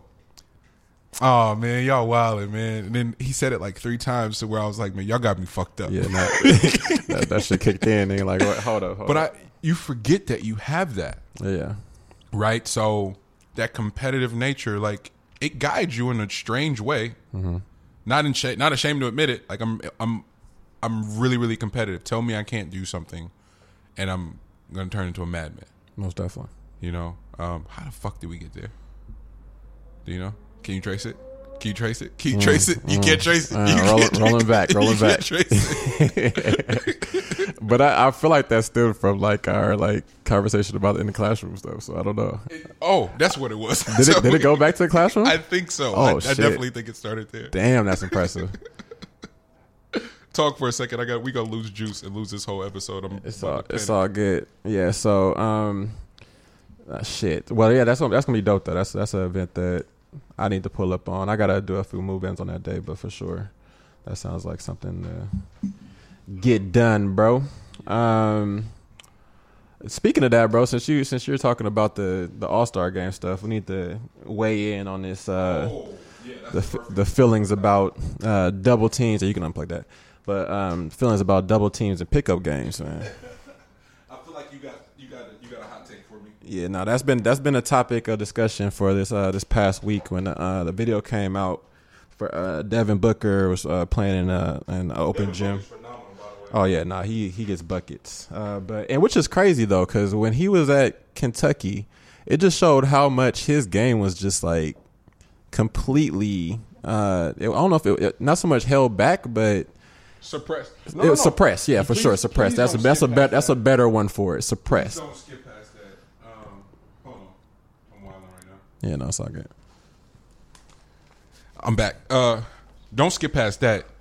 The suppression of niggas games at the college level is so crazy for so many reasons because like a lot of the especially from um like the Bay, right? UL, um, Tim Pierce, uh, Dior, Antonio Kellogg, Allende Baca, um, Brandon Walker, shit, I, I could I could do this all night in terms of guys who I thought were just just those niggas, and get to college, and the system, the culture, what have you, does this weird thing to where it suppresses identity, and it's like stifling. There's a level of culture shock I I, I imagine, and you got to just sort of navigate navigate it and weather the storm till you can get to the shit. And Devin Booker is a perfect example of that because that his team was so loaded that he kind of was just like an afterthought. But the college game is so compacted. They they niggas play zones. Shot was always pure. all, always all, all this weird shit in college that doesn't allow for spacing. And so so you got to really have an eye test to go, oh, he's going to be nice at the next level. And Devin Booker was one of those cats that was like, oh, he's going to dominate out of that whole class of people that left Kentucky that year. And he wasn't the first one to get picked. I but he's he was by like, far- he was eighth or eleventh or But, he, something. but, he he's for by sure- far had the best career of that group of cats that came out of Kentucky that year because he, he was a goer. But the college game didn't didn't accent his game. Well, he's an NBA NBA cat. One in one on one package sets you up all the shit. I just had to get that off. My bad. You Yeah, no, back to th- the- no, that that's definitely that's true. Um, anybody that well, he was he was an off guard, but yeah, they the, the system doesn't really work out that well when they get the pack the paint the way they do. uh, for somebody that's going to be great off of pick and roll pull ups, Yeah. like that's not something that's going to work out great in college basketball because pick and roll, pull up, Pick and roll, curl pull- drill all day on that ass. bro, nigga. none of that shit works out in college basketball. It's a lot of screening cuts, a lot of slip claps, Back doors. Yeah, you gotta do you gotta Uh, do things to break zones The because Prince, the Princeton offense. because coaches be pussy and the so flex they, cut, They, they flex be, cut. All that weak shit. uh, but um, yeah, no. So they was in a pickup game, um, and I don't know if it was game point. It seemed like it was, but uh, he, they gave uh, Book the cor- the the ball in the corner. He had a man on him. He was about to work out, and then uh, Joakim Noah uh, call for one of the guys on his team to go run over and give a Of double Of course, team. it was Joakim Noah. By the way, just Oh, want to yeah. point. Just want to point that By out. the way, Joakim Noah hasn't played in the league the last five years uh, due to injuries. But, the fact that the nigga calling for a double team in open gym was Joakim Noah makes all the sense in the world. Oh yeah, for sure. He's still thinking he in Florida. but uh so they sent the double team and then Buck was just like, fuck this, bro, and threw the ball up threw the ball off the other bro. Like, come on now, you can't be double teaming in, in open gym. I'm trying to get my shit off. and then uh Joakim was like, nah, we gonna double team. We gonna double team. And then check ball. I respect. I respect. I respect that both ways. But I'm I'm I'm riding with Devin Booker, obviously. Like, bruh, come on now. Like, Yeah. So the so the conversation has been uh is it an, should- un- is it an un- unwritten rule? Yeah. in open gym to double team, and it 100 percent is. And it kind of depends on what point you're talking about. So in that type of open gym, those guys are going to be on the court. So it's not like it's like one of those situations where you be in some of these towns and you know you got 30 people waiting on the side. Yeah. If you got 30 people waiting on the side, somebody cooking. Yeah. Send that double team because I'm not about to sit not- off. it- I'm not about to sit off for you know, for, another 10 uh, games. You might not. You might on. not get back on the court. Yeah. So Yeah. I get I get that idea, but this is this is all this is not all NBA players, but this is guys where looking at the gym, there ain't like a situation like that. So you know, if you can't if you can't guard, bruh, then you know what? The fact that you brought up the idea that it might have been if open gym is lit, and if you lose, nigga, you got to sit for dumbass long. Then It changes the whole- Then it changes then the it's whole thing. viable. Then it's viable. That's a good point. Like, yeah, if if we got to sit, nigga, the double is coming. if you cooking, yeah, like if you ain't cooking, then all right, bro. If nigga just throwing out throwing out double teams, bro, get the fuck up out of here. but if you out here cooking, but see, Joakim Noah is the nigga to just throw out a double. Team. He would just throw out a double He team. is that person. Yeah. Like, And also, bro, I don't know how I feel about being the guy that Joakim Noah just, Joakim Noah just told me to go throw the double team. My nigga, you go double team. You go double team. Bro, What? think- what you talking about? I'm on the other side of the court. Why am I leaving my I man to go double team? I never thought about it like that. It's like, wait, wait, why are you telling me? Bro. Oh, And then why did I listen too? No, it's definitely an unwritten rule. I'm judging you if you go like in because you the especially in the Bay, like our open gyms would be so sick Oh, you get slaughtered, bro. where a cut like two pro niggas from overseas that come pull up, two NBA legends that slide, and then it's, it's high school niggas in there getting it, and OG uh, OG OG Gary Payton to have you ISO at the top of the key, and you and and ain't nobody coming to help you at all. Figure that shit out. Nigga, we was in open gym at not Laney. Merritt, Mills. Merritt. Mills or Merritt? Mills. Mills. Yeah. I thought I felt like it was Mills. It might have been. No, I think it was Mills. It- It's Mil- Mills is in the hills, right? Like up, uh, or is that Merritt? That's Merritt. That's okay, well, Merritt. Then we was over at Merritt, and um, and this man Brian Shaw B Shaw. must have had twenty points. B Shaw. When B Shaw pull up to the Merritt Open Gyms, bro, like, and this is B Shaw, like We're playing by ones too, so Yeah. this nigga hit ten buckets, bro. yeah, From the from nigga, right from two steps across half court, be- bro, the volleyball line. bro, Yeah, buckets yeah, every time down the floor. yep. Okay, I can see if a nigga cooking like that, bro. Get, go get your ass up over there. hey, somebody go get over. Nah, but but in the town though, there was never a thought process in that open gym where a nigga said double team. We gonna double. that never even. That, You nah, get you bro. get your ass roasted out bro, the gym. my nigga, you just can't play defense next time. Yo, like you can't be on the court no more. You know, you know what's more likely to happen than somebody on a team calling for a double? Hmm. Your teammate fight you. Oh yeah. Your teammate will fight you before he ever come help you to double team at an open gym out here. Well, you'll get roasted, and then you'll And then you fight. give, and then yeah, yeah, and then you want to fight. Yeah, So you, so you want to fight? You took that shit personally because a nigga just roasted you, and you getting cooked. You getting all that shit happening in once, bro. Then yeah, that, that fight's gonna break out, and then niggas gonna let you get them hands off. So a nigga, so until a nigga get tired, they be like, nah, okay, right, break just walk break- away. Break it up. All right, can we get back to the game now? Nigga, being in a location where a nigga let you get your hands off, Is it, that should that should happen more often. It's important. Ni- niggas will get the niggas it's get their shit off. No, Nigga, that niggas will that, change their minds. that type of energy is necessary. Ain't nobody breaking up. Y'all shoot the fair one, and then you better be able to play. That's After. that's another thing about Oakland that is not said. We allow you to get them hands off, and then best believe like n- niggas have niggas have become partners after getting them after getting Some of my best friends, I I'm friends with because we fought first. You know what I'm saying? Like like seriously, Niggas ain't thought about doing no popping no trunks. Niggas ain't thought about doing nothing separate from the fact that you just got it in. Some of my best friends to this day are niggas I caught a fade with first. well, you gotta believe that you bout that. Like I gotta, I gotta know, I gotta, I gotta know if you have the same. I'm not even. I, that ain't even my type of energy. I just like. I was wild sensitive when we was little, so niggas. All right, nigga, what's up? now we got to fight. But then it's like, oh, bet you good, you good, and it's cool. Hmm. After, I gotta believe that you mean it. I gotta believe that you. Yeah, Yeah, I gotta believe that you mean I it. gotta You know what I mean? Because I can't just have you just talking any old kind of way. Yeah. Like, like I'm not about, like I'm not about that shit. So there so but with that right with that level of like energy um this concept of entitlement is coming up a lot um okay.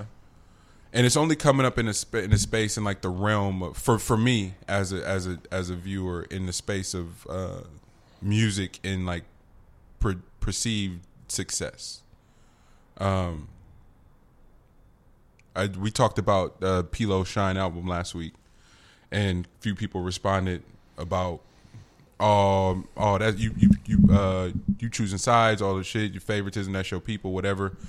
No and even if it is yeah so what but it ain't none of that.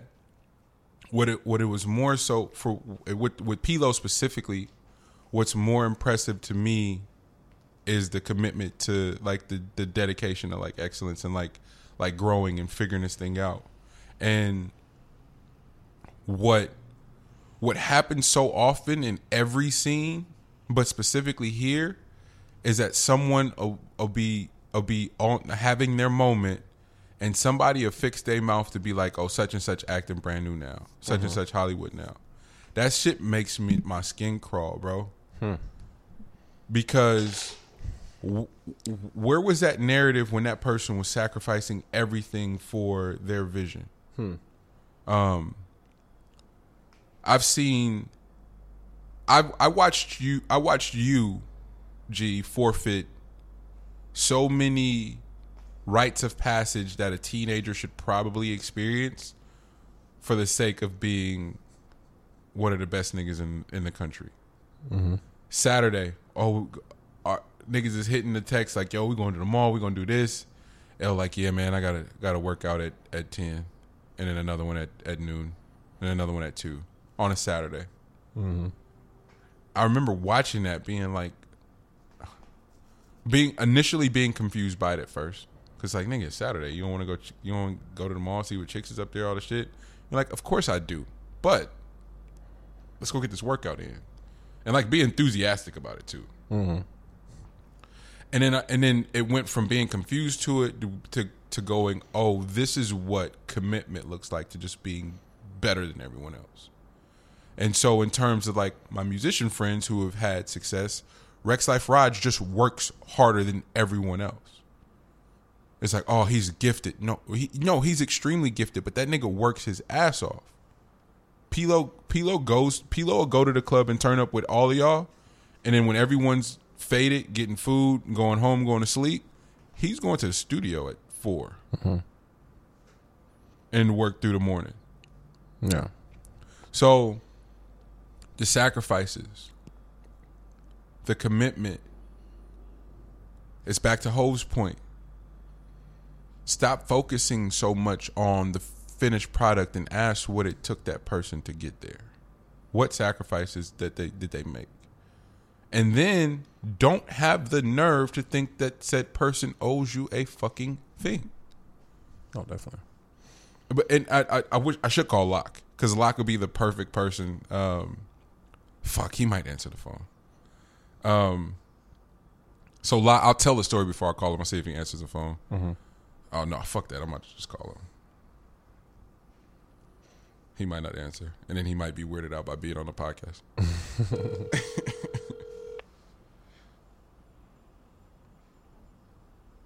I, fuck, is he on tour right now?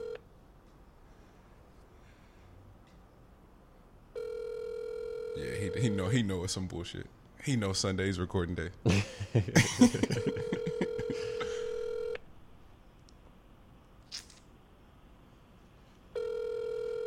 You have reached the voicemail box of. Niggas got the Spidey sense on, boy. he knows it's recorded. But I, the lock story is dope because I moved back home per per uh, encouragement. My my big homie Morgan, he's like, "Yo, you got to go back home if you're gonna do this music shit for real.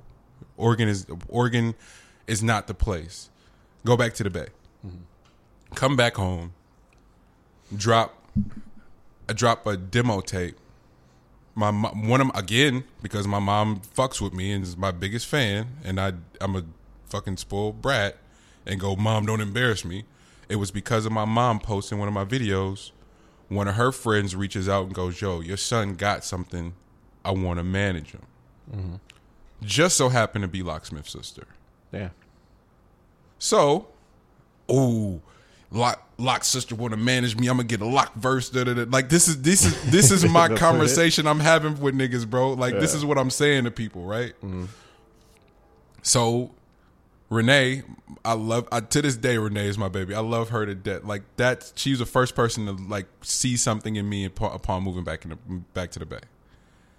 She's hounding Lock to like mentor me, look out, all the shit, and he's he's by all means he's fucking awesome. Like yo, I'll, I'll talk to him, I'll rap with him, all shit, bring him to the show, we'll connect, we'll vibe, and it's locksmith for crying out loud. So I'm being like standoff, like nerded, like yo nigga, I'm with locksmith right now, like being like being weird, and he's still like with opening arms, like yeah man, just come, just come take a look at what it is. The same, literally, I realized it was the same thing. He's like yo, money, just just come, just nigga, just pull up. I'm about to go get this workout in. Come, you can come get a work. If you if you so inclined, nigga, bring your shit and you can work out right next to me. You don't have to be weird about it. Like Yeah. just come up. So we get cool enough, and Locke tells Nay, "Yo, bring Monty to Atlanta for A3C." And I'm like, "Yo, all right, bet. I'm gonna go to Atlanta. We're gonna get studio time, and I'm gonna get a verse from her for for for this project." Yeah. yeah. Perfectly laid out. perfect, perfect, right? We kicking in Atlanta. We doing all this dope shit, and so you, we we're in Atlanta for a week. So you go, yo, now this bond is made. I can ask for a verse. Locke kindly goes, yeah, man, we'll take a listen to it and see what it is. I took that shit so personal, G. Mm. Oh, this nigga, he ain't give me a verse, da, da, da, all the shit. Like I took that shit wild personal. Mm-hmm. Only to it was six years later. He's home. He calls me. He's like, "Yo, where you at? About to pull up on you." Pulls up on me. We go to lunch. He's like, "Bro, I want to play you the new album. We'll get your thoughts." Plays me the new shit. I'm giving him no- like I'm giving him notes. Like I'm like, "Yo, you should change this. You should change." It. He's like, "Man, damn, you right." I'm still not peeping it though. I'm still I'm still not peep. I'm having this exchange exchange with one of my like one of the guys I looked up to forever. different. It's different though. I'm still not still not it's still not registering. Yeah. And he goes, "Bet, let's go to the studio, play me some shit." So we go, we pull up the studio, pull up on DJ Flow, and then Lock he he kindly gives us a drop upon listening to Flow and I's record that we made in Europe, and he goes, "Yo, you did you figured it out, you polished now, you get it." So we walk into his car and he goes, "Yo, bro, whatever you need, I got you." A couple weeks later, I hit him like, "Yo, bro, I got this joint. Will you hop on it?" He said, "Send it." Send it to him. Send me back all fire emojis and sends me the verse in like two days. Process. Earning. Fuck your entitlement. I literally like I'm not, I swear to God I'm not preaching to nobody. I, I shared that story to only to say I was suffering from it too. My homies that I had access to that was on that had done all the work. Su's been working his ass off since we were 17. Mm-hmm. P-Lo, same thing. I've been hearing about Rexx Life Raj since fucking eighth grade. Mm-hmm. Didn't meet him until post college, but I've been hearing his name. All, all his all his like partners and cousins is from Richmond. Yeah. So Brez's name's been circling like, yo, he's nice. They've been working on this shit. The nerve of me to pull up, dip my toe in the water, be like, y'all niggas can fuck with me. That, it's not how that works, man. That's not how it works. But my but literally, G, I had to go through the ringer to go, damn, and really and really appreciate the um the perspective the process gives you. Because then you respect other people's space and their their moves more. And so I said all that to say that's not nepotism. That's not me being biased. That's just ha- that literally is just me having some perspective on how hard these people have worked to reach this space and suggesting that all of us kill our entitlement as a means to to fully tap into our potential because so many blessings get blocked when we're operating from a space of entitlement. Do the grunt work. The mailroom shit. Just for perspective. Just for perspective. Which kills nepotism? Which kills nepotism? So the so the um the businesses that flourish as far as like passing along to a child, um, you know, is them coming from like if if you're at the top, of course, it's your business. Having them start at the very fucking bottom, Yep. basically, like like doing the like doing each position in the office Yep. before they even get even before they even sniff the boardroom on like actual decisions. Yeah. They got to learn the work ethic first. Yeah. The work ethic is the beginning. Without the work ethic, nigga, that shit crumbles. Hmm. You know what I'm saying? Like imagine, and this isn't this is for sure not me preaching or anything like that, but just imagine, and this is a problem with nepotism, but imagine like just being given the reins to something without knowing any of the inside information, like anything, like how, like any experience on like how it works. Yeah. Fuck. Everybody wants to be on. Everybody. Everybody can't be on the podcast today, mom. Oh, you're on a podcast? Yeah. Say hi. Hurry. Oh wait, hey, look at your look him up. Say him up. That's somebody. Hey, tell them to say hi. They on the podcast. T love, Y'all on the podcast. Y'all live on the radio. we live, Wait, baby. for your birthday. Happy. Happy birthday, Auntie Vic. Happy birthday month. What up? All right, here. I love. I love. I love you guys, My mom. I'm gonna call you on the way back. back. Oh, you. y'all rocking. right. All right. What y'all listening to? Uh, to what they? What Hey, that's the hey, man, Was they- that, was they that Luther in the background? I heard that. Hey, know? that's OGs. OGs be they Reno trips be so sick. We couldn't handle that shit. They the fact that they it's Sunday, they're aware and they jamming Luther on the way back from Reno on the party bus. Back.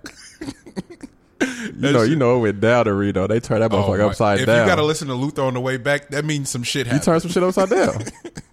you know, you know how. Remember when, uh, when, uh, when they was leaving the uh, the yard and Bebe's kids, and all of us pulled up. He was like, "Nigga, that's Bebe's That's kids." What Bebe's. niggas turn that bitch around. the deuces, nigga. Nigga, that's Oh. how they. li- That's how they leave in Reno, Reno right Ba- now, Ba- Baby's Kids is such an underrated movie. bro. It really is. that shit will never go get old. Um, JMG, we talked about so much. Uh, we got so much left. Uh, We still got music, man. yeah, we still got a, a ton of new music, and and because I we can't skip over it. I'm, I'm but I'm gonna list them, and then we could pick which one's most important, right? Mm-hmm. Rapsody with Eve, Saint Jhn shit, uh, uh, uh, ghetto ghetto Johnny's uh, what, ghetto ghetto Lenny. This was this was a great weekend. A great week. Saint Saint Jhn, Rapsody, Little Brother. Um, we forgot to talk about the Snoh Aalegra shit last week. Did you get to listen to that? No, I missed. I didn't. I didn't get a chance to see. I didn't get that one just yet. Oh I've been bombarded with music, so I like know. I for sure. I, I need to touch that one And too. and Jeezy. That too. What am I missing? I know you got something else. Jeezy, Rapsody, Little Brother, Saint Jhn is is everything to me. No, right I was con- I was really consumed. I don't have anything else. I was really consumed with uh with uh with Eve and um ghetto ghetto Lenny. ghetto. So you, do you? So we're gonna start with. Or we're gonna start with Eve then. Let's start with Eve for sure. Um, and that was Le- shout out to Lex. Lex goes, yo. So rap Rapsody clearly deads all the conversation about her being in the top five, no gender bias. I don't know how she doesn't. I don't know how she doesn't. Rap rap ain't disappointed yet, and th- but this nigga, this is a whole nother gear. Oh no, this is this is one of those like when you when you talk and you you know boast about instant classics. Yeah. that's the, that's kind of what this type of concept is. And it- and it- taking the concept that way and executing The it. thank you. The execution of the concept is flawless. Because think about how delicate and what a line that is. Mm-hmm. There's there was so much room for error and for that shit to be corny. Mm-hmm. Because it's the Me Too times up time shit, and you just like, all right. There's a there's a for me at least there was a an inkling to want to write this off. I'm being honest. I'm being 100 percent honest. I know that sounds fucked up, but there was a, a there was space for me to go. All right, rap, you wild, and this ain't creative enough for me, and this gonna be corny. Bullshit. She put her foot in this shit. Mm-hmm. Like conceptually, how she approaches each track, the track titling, the concept, the overall structure, and then the motherfucking sample flips. Oh my, man, man, oh my goodness. man. Yeah, the sample flips. Yeah, Gee, some of them I really didn't realize until she actually dropped the actual song, and I was like, oh fuck, gee, like or just like a lining of like the reference or whatever. Oh, man, shot, man. But um, and this is like one of the better. This is one of the better starts and finishes to an album too. Yep. So like the intro song and then the, bookends, end. The bookends. It, and but like to start with Nina, just just to start Nina. Period. If you do Mm-hmm. any song that that references Nina Nina Simone's uh, like any of her disc- discography, Yeah. she was unreal at the time that she was doing music. But to start a, start an album that way and then the way that she finishes it with the Fe- with the Afeni, yeah. um, yeah, that's one of the better starts and finishes I've heard.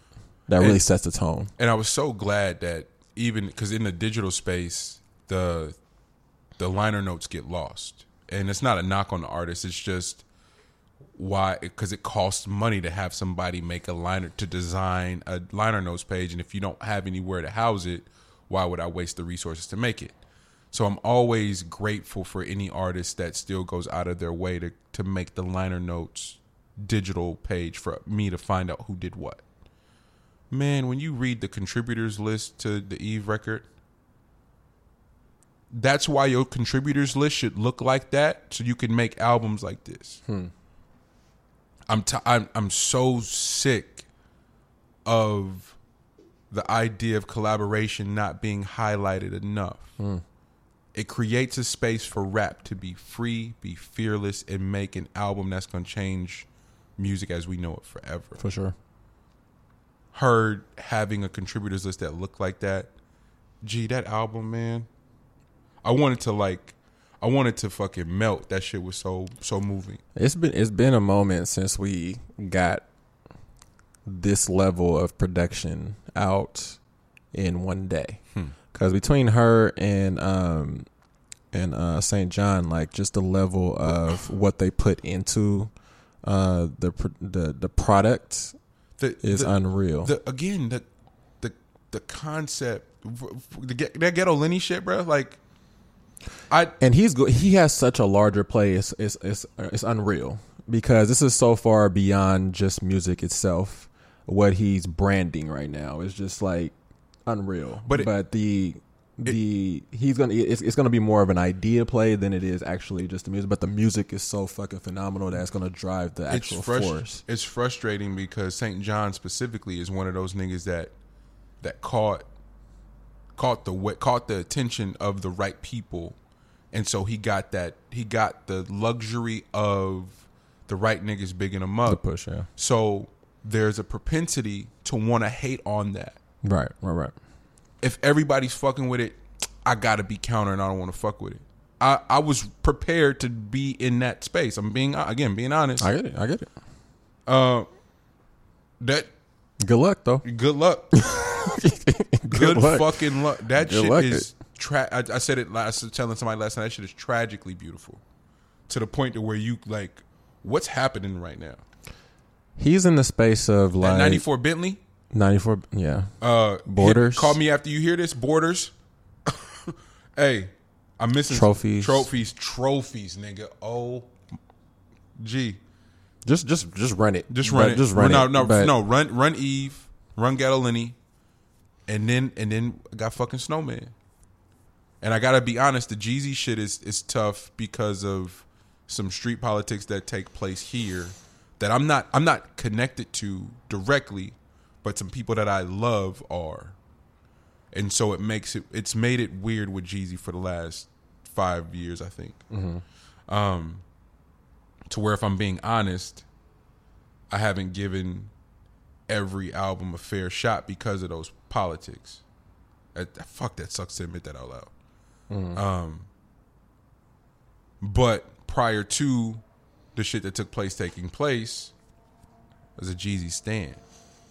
So there's a direct correlation, but the people who didn't let that shit impact them say, nah, the last albums ain't really been all that. In fairness to to me not fucking with them, it's like, yo, they ain't really been all that. So TM104 comes out, and I'm like, yo, I've I've evolved enough to to to let certain shit be. We were talking about compartmentaliz- compartmentalization last week. Mm-hmm. So I'm like, yo, let me turn this on. It's Saturday morning. Just let me see what happens. Mm-hmm. I'm going. I'm, I got my sister. I'm taking my sister's car to get the you know do the service shit, oil change, get get washed, all the shit. So it, it's perfect Saturday morning type shit. It ain't nobody on the freeway because it's 7:30 in the morning. Let's see what's happening. Gee, I turn on that 104, and from the intro all the way through was transported back to 04, whenever that is, when uh, 03, when TM 101 came out. But again, because he's evolved and he's different, it's a, it's an evolved version on steroids. That's just and niggas like, oh, you can't, don't, oh, don't be a prisoner of the moment. Don't call it. It is better because he's better. It's better. Yeah. It's mature. It's it's the the thoughts are the thoughts feel complete. Right. Even the shit that's ignorant and like and and on some grimy shit, it feels like a more complete thought mm-hmm. and it's clearer. So that shit vibrates different. And I'm like, okay, I can't be this much of a stand where I'm not gonna have nothing negative to say about none of the shit that comes out. And we still ain't talk about little brother coming out earlier in the week and like being terrified of that moment because of what they mean to me and going, all right, man. Ain't no ninth. Shit. I don't even know if ill minds on it. I'm worried. I don't know how to feel. I'm I'm I'm I'm I'm worried. I'm just worried. Mm-hmm. Man. They did. They did that thing too. F- Phonte and Pooh, in terms of what they mean to the, I know we talk about Outkast. I know we talk about JD and So So Def. I know, like, I, like I, I, I get that. But their particular section, the Carolinas, and what they meant for the South gaining respect in terms of having something to say. For me, because as much as Outkast means to me, I'm if I'm being honest, I'm still too young to really understand what they were saying. Mm-hmm. Little brother is the internet. Like the first thing I ever listened on the internet was them. Okay. So it means it means it means something. Like when they when they when they show up, it means something. So to have your niggas that mean the world to you show up in that capacity, oh my gosh, and to be better. Yeah. These are they've aged, have had wives, have divorced, have remarried, have done all this different shit. They've gone to do men shit. And have gotten better as MC. Styles P is a better MC because of the life shit he's gone through. Hove is better. Nas has gotten better with age. Like it's this ain't rock and roll. Mm-hmm. That shit ain't aged gracefully. All the dope and all the like it didn't. Hip hop is aging beautifully. Our OGs are better than they were before, and them niggas were nice before. Mm-hmm. Black Thought will wrap circles around anyone, and he always has been like that. But this, the the the concept that that nigga has gotten better is terrifying. Phonte and Pooh got better because they got they're better men now. Their thoughts are complete. The album is some like some evolved shit that I need to hear personally where I'm at in my life. And uh, I, I had to write it down because the shit resonated. I was raised on it. I was raised on hip hop. I'm gonna need some healing. I was raised on hip hop. I'm gonna need some healing. I was raised on this thing that was built out of desperation and out of out of necessity. So it the it was its intentions were pure, but its thoughts were so fractured and so ridden in trauma that what was being perpetuated initially wasn't necessarily what we needed, even if even for better or worse. So now that we're older, the messaging and the programming is different, and that shit feels so good to have Eve, Ghetto Lenny, fucking little brother, and 104 all in the same week. Man. And that's that's not it's 38 special came out this week. It's a hell of shit that came. So I'm we're just talking about the big names, but the other shit that came out is in the same vein of just our stories being told clearer, deeper, and richer. And so naturally, I'm like, I'm. It's the same way I think about hoop. I listen to Charles and Kenny and Shaq and all the niggas talk about what what was back in the day, and I cringe because if y'all if y'all game was better as you think it was, then guess who didn't do their job? You. Mm-hmm. If you're doing your job, the next generation is significantly better than you, which it is. I'm sorry, basketball is just better today. The fact that Steph, Clay, LeBron, James Harden, all them niggas exist, that that a Giannis exists, is crazy. Giannis is Giannis is Shaq that can dribble and go co- and go coast to coast. Remember Orlando Shaq? Mm-hmm. That's Giannis. Yeah, damn, man. Shaq has so much. Like Shaq, Shaq did a lot, but he has so much promise. so much promise. Like, but and that's and that's the knock. That's what Kobe's beef. And that's why. And that that literally helped me kind of make peace with Kobe because the snitching shit bothered me. But Kobe's whole beef with Shaq ever was that that nigga wouldn't work out in the summer. oh, because they could have had like fucking ten Ten championships. championships. Yeah. Kobe's Kobe's doing the math on this. He's like, bro, if you if you halfway work out, we don't lose. Charles Barkley, if you halfway work out, you get your ring, and you probably put like five more years on your NBA career. Mm-hmm. Because Karl Malone is only deemed as better than Charles because Karl Malone was always in shape. That literally is the only difference between them two. But Charles' raw talent is significantly better than Karl Malone. Definitely. It's not even close. Mm-hmm. So that's always my. If for anybody that's like, "Yo, money, why you always hating on Charles and, and Shaq? It's because them niggas didn't put the work in that they could have and have all the critiques of the new shit when the new the new product is significantly better than theirs was because that's how it's supposed to be. Art is significantly better today than it was because that's what's supposed to happen. 50 and G Unit come through and burn everything down to make way for this new thing so we can understand it.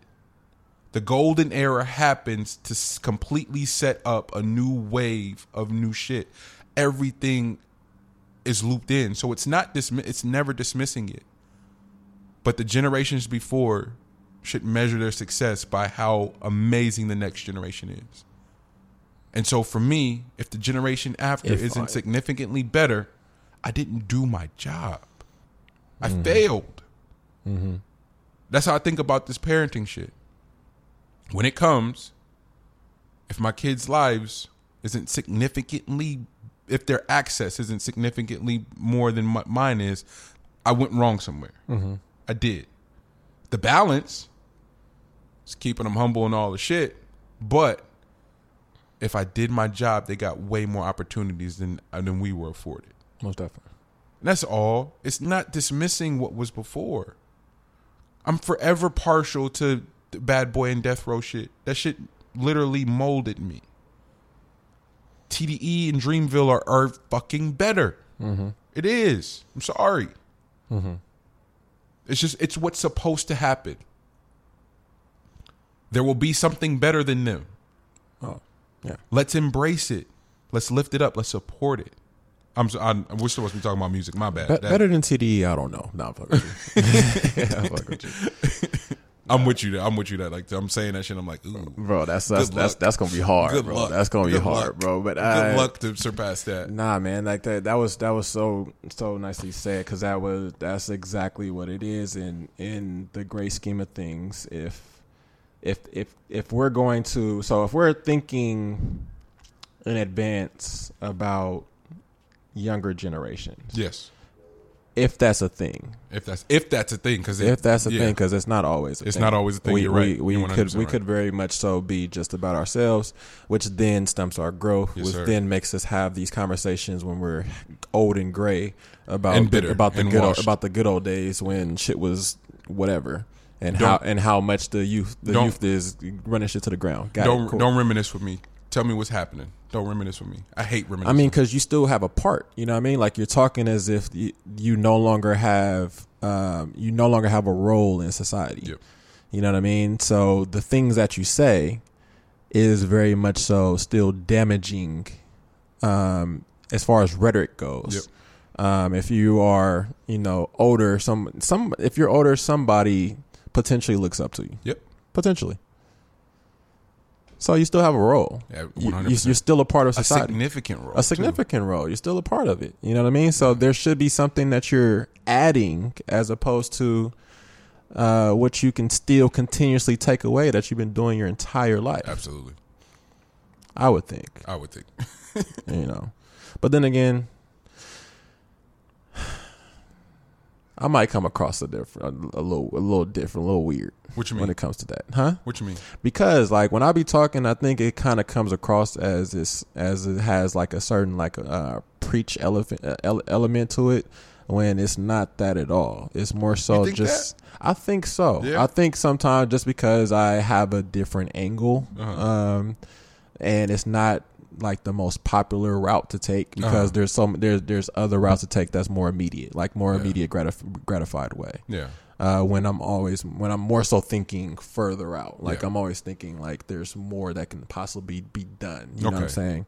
But if you're just thinking about right now, Yeah. then the narrative will Your be your what your your rhetoric lands different. for sure completely different. Where, well, I get why you would say that. The podcast is an awesome case study because oftentimes, at least twice, three times a week, G, we'll do an episode as we have been, and somebody will comment and go, "Holy fuck, man!" L's perspective on that was amazing, and it it's because it's how I feel in our private conversations. I'll go, "Yo, your perspective is just so fucking unique." I really appreciate it. So part of the drive for the show was to help showcase that and share it with everyone because it's like, yo, I can't keep this to myself. Like this nigga be over here saying some wild shit. Yeah. And it's the same way I felt about Poe. I still feel that way. Poe's Poe's perspective is so isolated and unique to him that it's like, yo, this nigga's out here that think like this. Yeah. and it If y'all don't know, man, Poe is very much so a, a, a seed of Malcolm X. Like he's in that strain. he's in one hundred percent. And I- and like and, just an updated version of it, but and, yeah. And I'm like, I try to share that with people, and it's like it because the, optically they look at Poe and go, Nah, no way. And I'm just like, or you just got to hear him for yourself. And then rightfully so, the show's doing what it does, and people are going, Holy shit, man. You know, for the for the about the both of you guys, right? Um, fuck, I had such a larger point to that, I forgot it.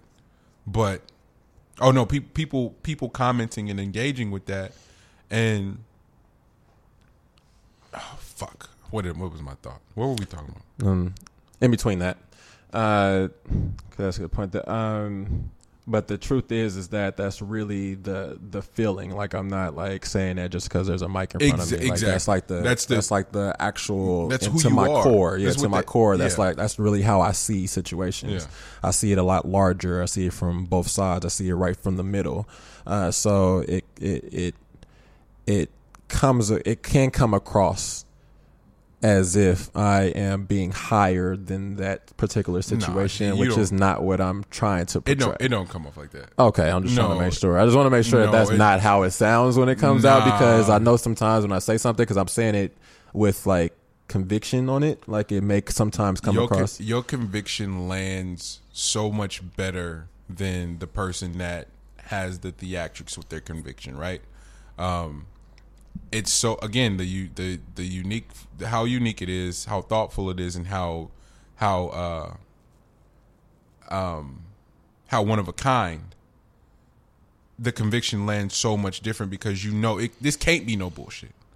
A, a thought a thought this unique yeah. Nigga ain't putting no theater with this. going all yeah, you know what I'm saying? And it, and it, and it, that shit. and it, it, it, just, it just, it's, it's a delicate, one of a kind thing that needed to be, to me, needed to be to be showcased, and is the overall lo- looming theme of this show, um, of just, just like evolution at its finest, right? Yeah, yeah, yeah. Getting to like uh, sci- science class under the microscope, and you get to watch the organisms form and, and evolve.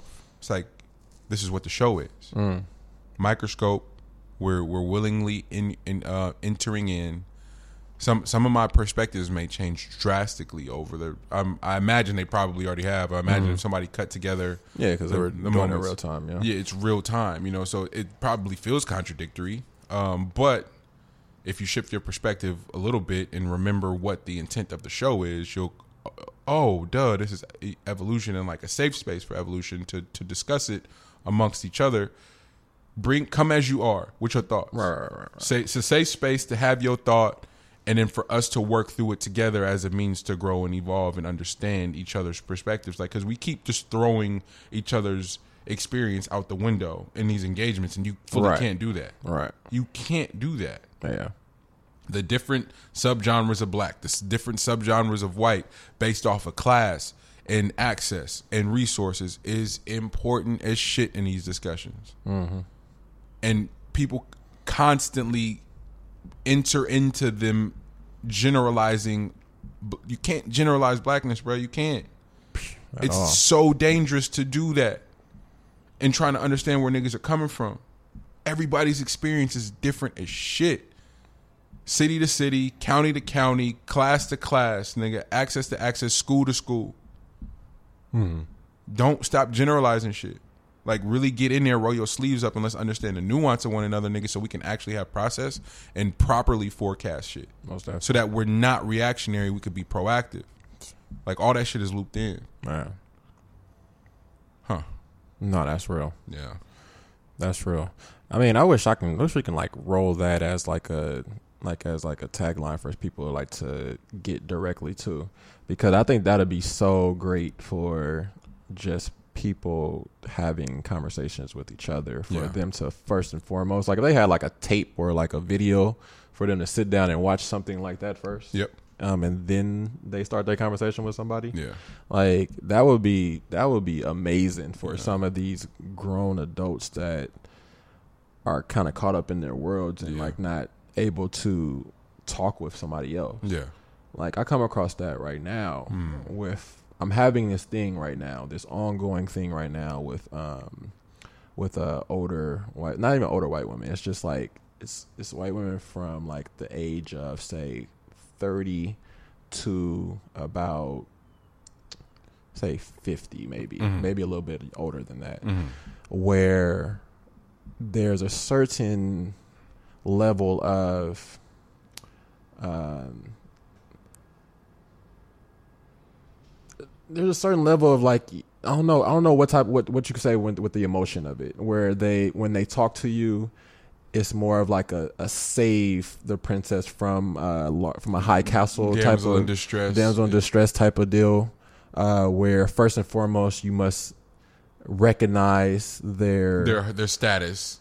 the, the status and also just like how emotional they are about a topic that is in my experience not uh, Irrelevant. not even close to that level you know what i'm saying but for, but i am trying to still get the full picture Yeah. but they're but it's what i've come across is that they're unable to get past first the emotional portion of Mm-hmm. it so initially what they pro, pro, pro, project out to me is that i don't care Yeah. it's written like I don't care. So first I should meet them with their like recognize their emotion portion of it, care, Yeah. and then after that I should come to then I sh- then I can hear what they're talking about. But Yeah. first and foremost, I can't get to the problem because you're masking it right now in something that is very close to a tear Yeah. that I don't get. Yeah. You know what I mean? So that's that that I'm coming across that a lot. So I'm trying, to figure out what that is. Hmm. Ah. because that because I'm starting to think, and I never I never approach situations that way, hmm. but it's happening so often. That you it's making you at the very least explore it. It's making me explore it now because uh, because it's becoming a thing. Yeah. You know what I'm saying? Like, I, and I- and I'm think I'm wondering if that is a dynamic between that color and my color. Huh. I'm not knowing. I think we, we kind of talked about it earlier though, like the based off experience and where you're placed, it it shapes what lands on your radar of like importance, right? And so if you're in survival mode all day every day, you the shit the shit that the shit that white people but white women specifically get wrapped up in is just nuts. To you to uh, to us right? And, that, and that's just that's just a, pro- a, a product of that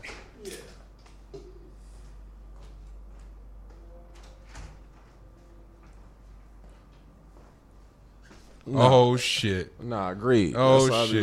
like, Oh shit! I thought y'all was hey. it's, hey we should probably wrap this up because we're gonna oh, get no, no, canceled no, don't we're gonna wrap get that shit canceled up. we're gonna get Let's talk canceled yeah, Talk nah, we about get, it. I want to talk about it. we're gonna get canceled Oh, a man, little let's close talk uh, about this shit. created creator comedian Lodge Flowers is in the building say what up Lodge What's up, bro? This is nice. Y'all niggas got hella stuff. Good. What's going on with you? He got the uh I'm about to kick over your fort look on his face right now you building you a fort little nigga got you a fort. um Fuck your fort. Fuck your fort, little nigga. You ain't my son. bro, that shit will always be a classic lie, bro. But it's the see, but that's we hey, back to that First Amendment shit and like just putting true experiences in there. That's something I imagine in the writers' room. Niggas is like, ooh, we can't really say this because it's like it's a kid he's interacting with. And uh, no, nigga, that's a real thing. Like I've seen niggas do that before. 100. 100. It's also a real fear of mine.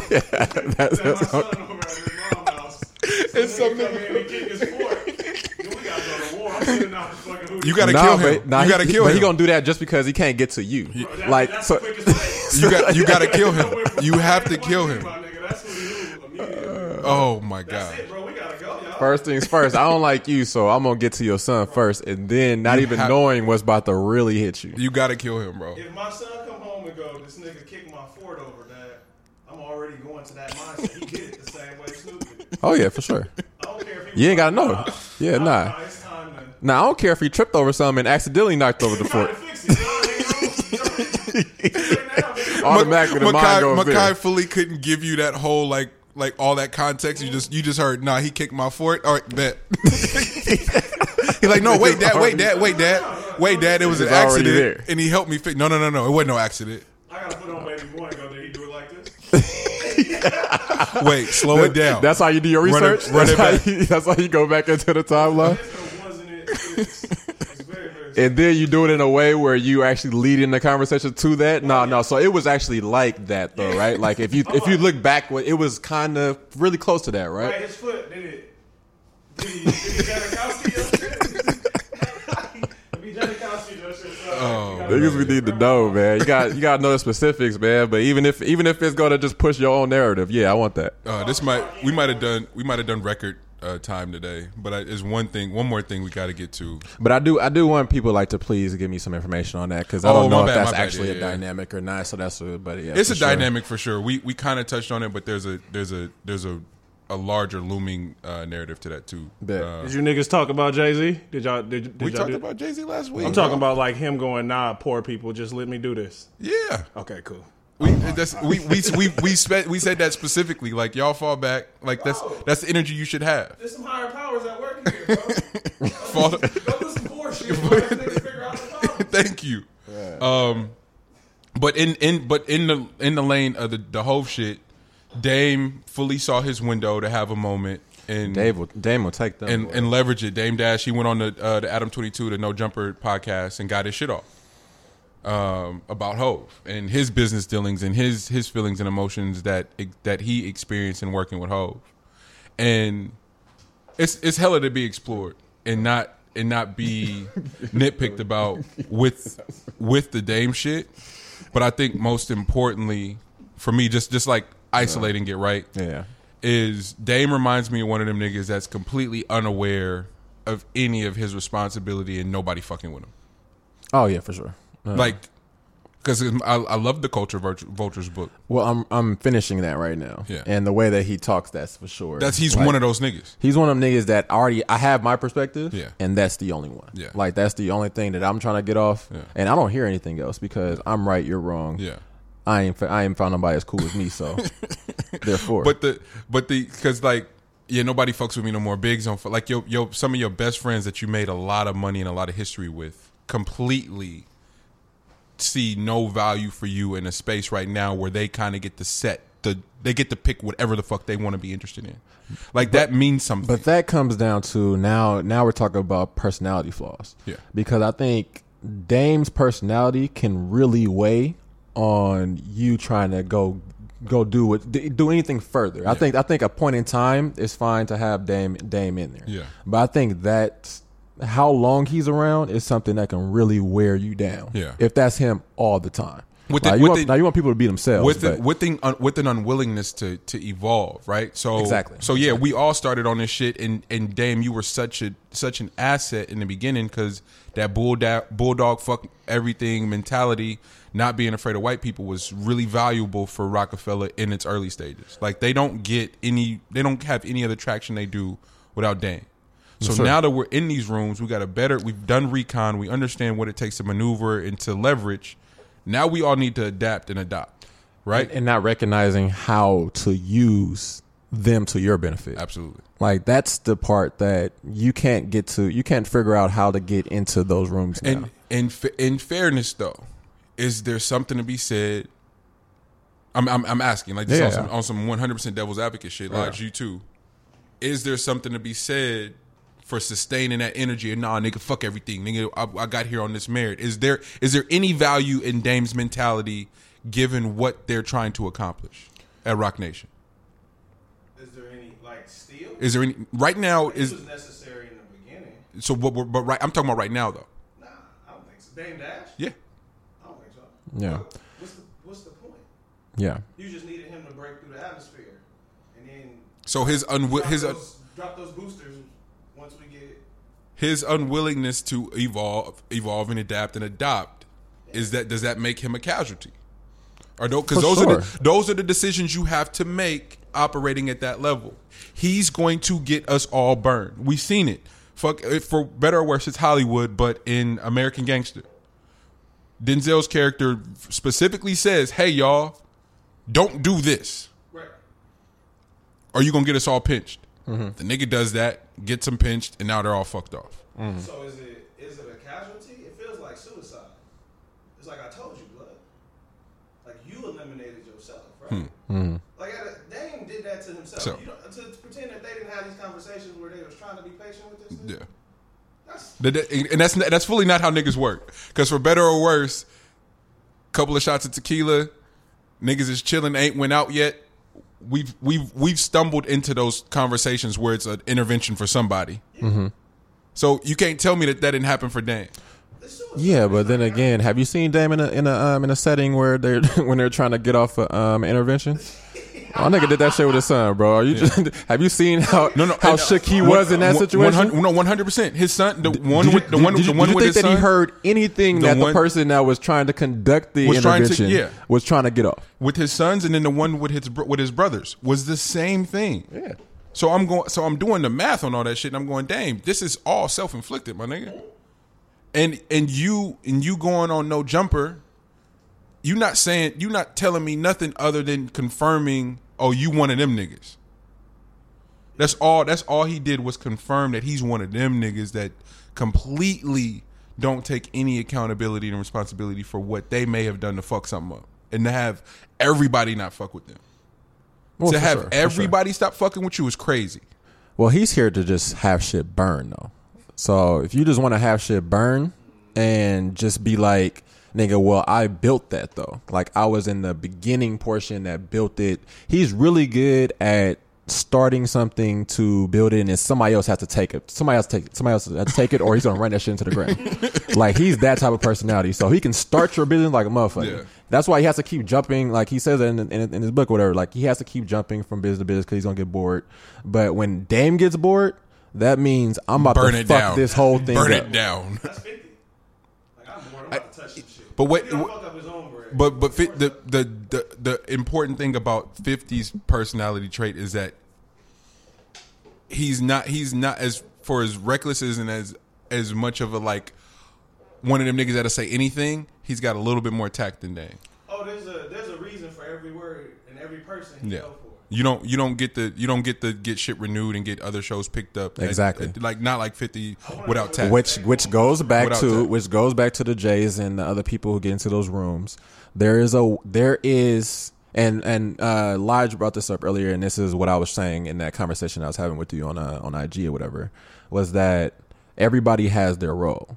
So when it comes to uh getting into the when you're in those rooms or whatever, when you have when you have those you know those people that are at the top that are like laughing and mocking uh what black people are out here doing whatever that allows for that there's there's a point to that. So there's a reason why um people are able to like black people are able to come in and maneuver into these cracks is because while you were laughing you had your eyes closed completely completely lost While you were laughing, you had your eyes closed. completely lost lost lost a hold on the motherfucker that ah. saw saw that mouth open and was like phew, While you were laughing, Perfect. you had your eyes closed. perfect Dead ass though.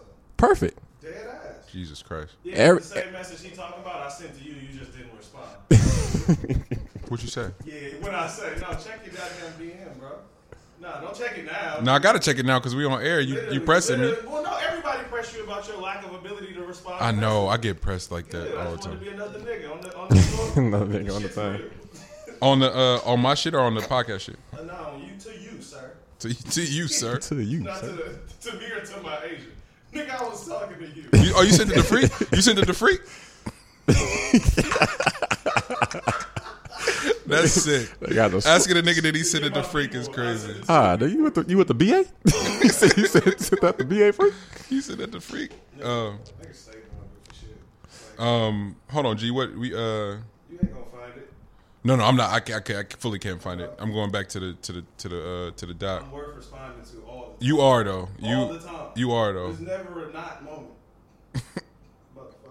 Motherfucker. Wait, uh, what? Uh, you the Andrew Luck, the new Matrix, and you had um No, it was just bruh. It was um the football player. Marcellus Wiley. Yeah, Marcellus Wiley. Yeah, Yeah. it was like the energy. It was like his messaging was right, but his bitterness was there. Well, was like- well, that topic is different though, because that topic is a matter of uh, like colorism in black people. So, like the black people issue of like dark skin having a problem with light skin issues, stuff like that. It's weird, weird shit like that. So, like he his his fight went towards like Cap not having the same background as like dark skinned black, like just black people in general. And he was still doing the thing where he went, I ain't want to bring this up, but it's like, well, nigga, you did want to bring it up.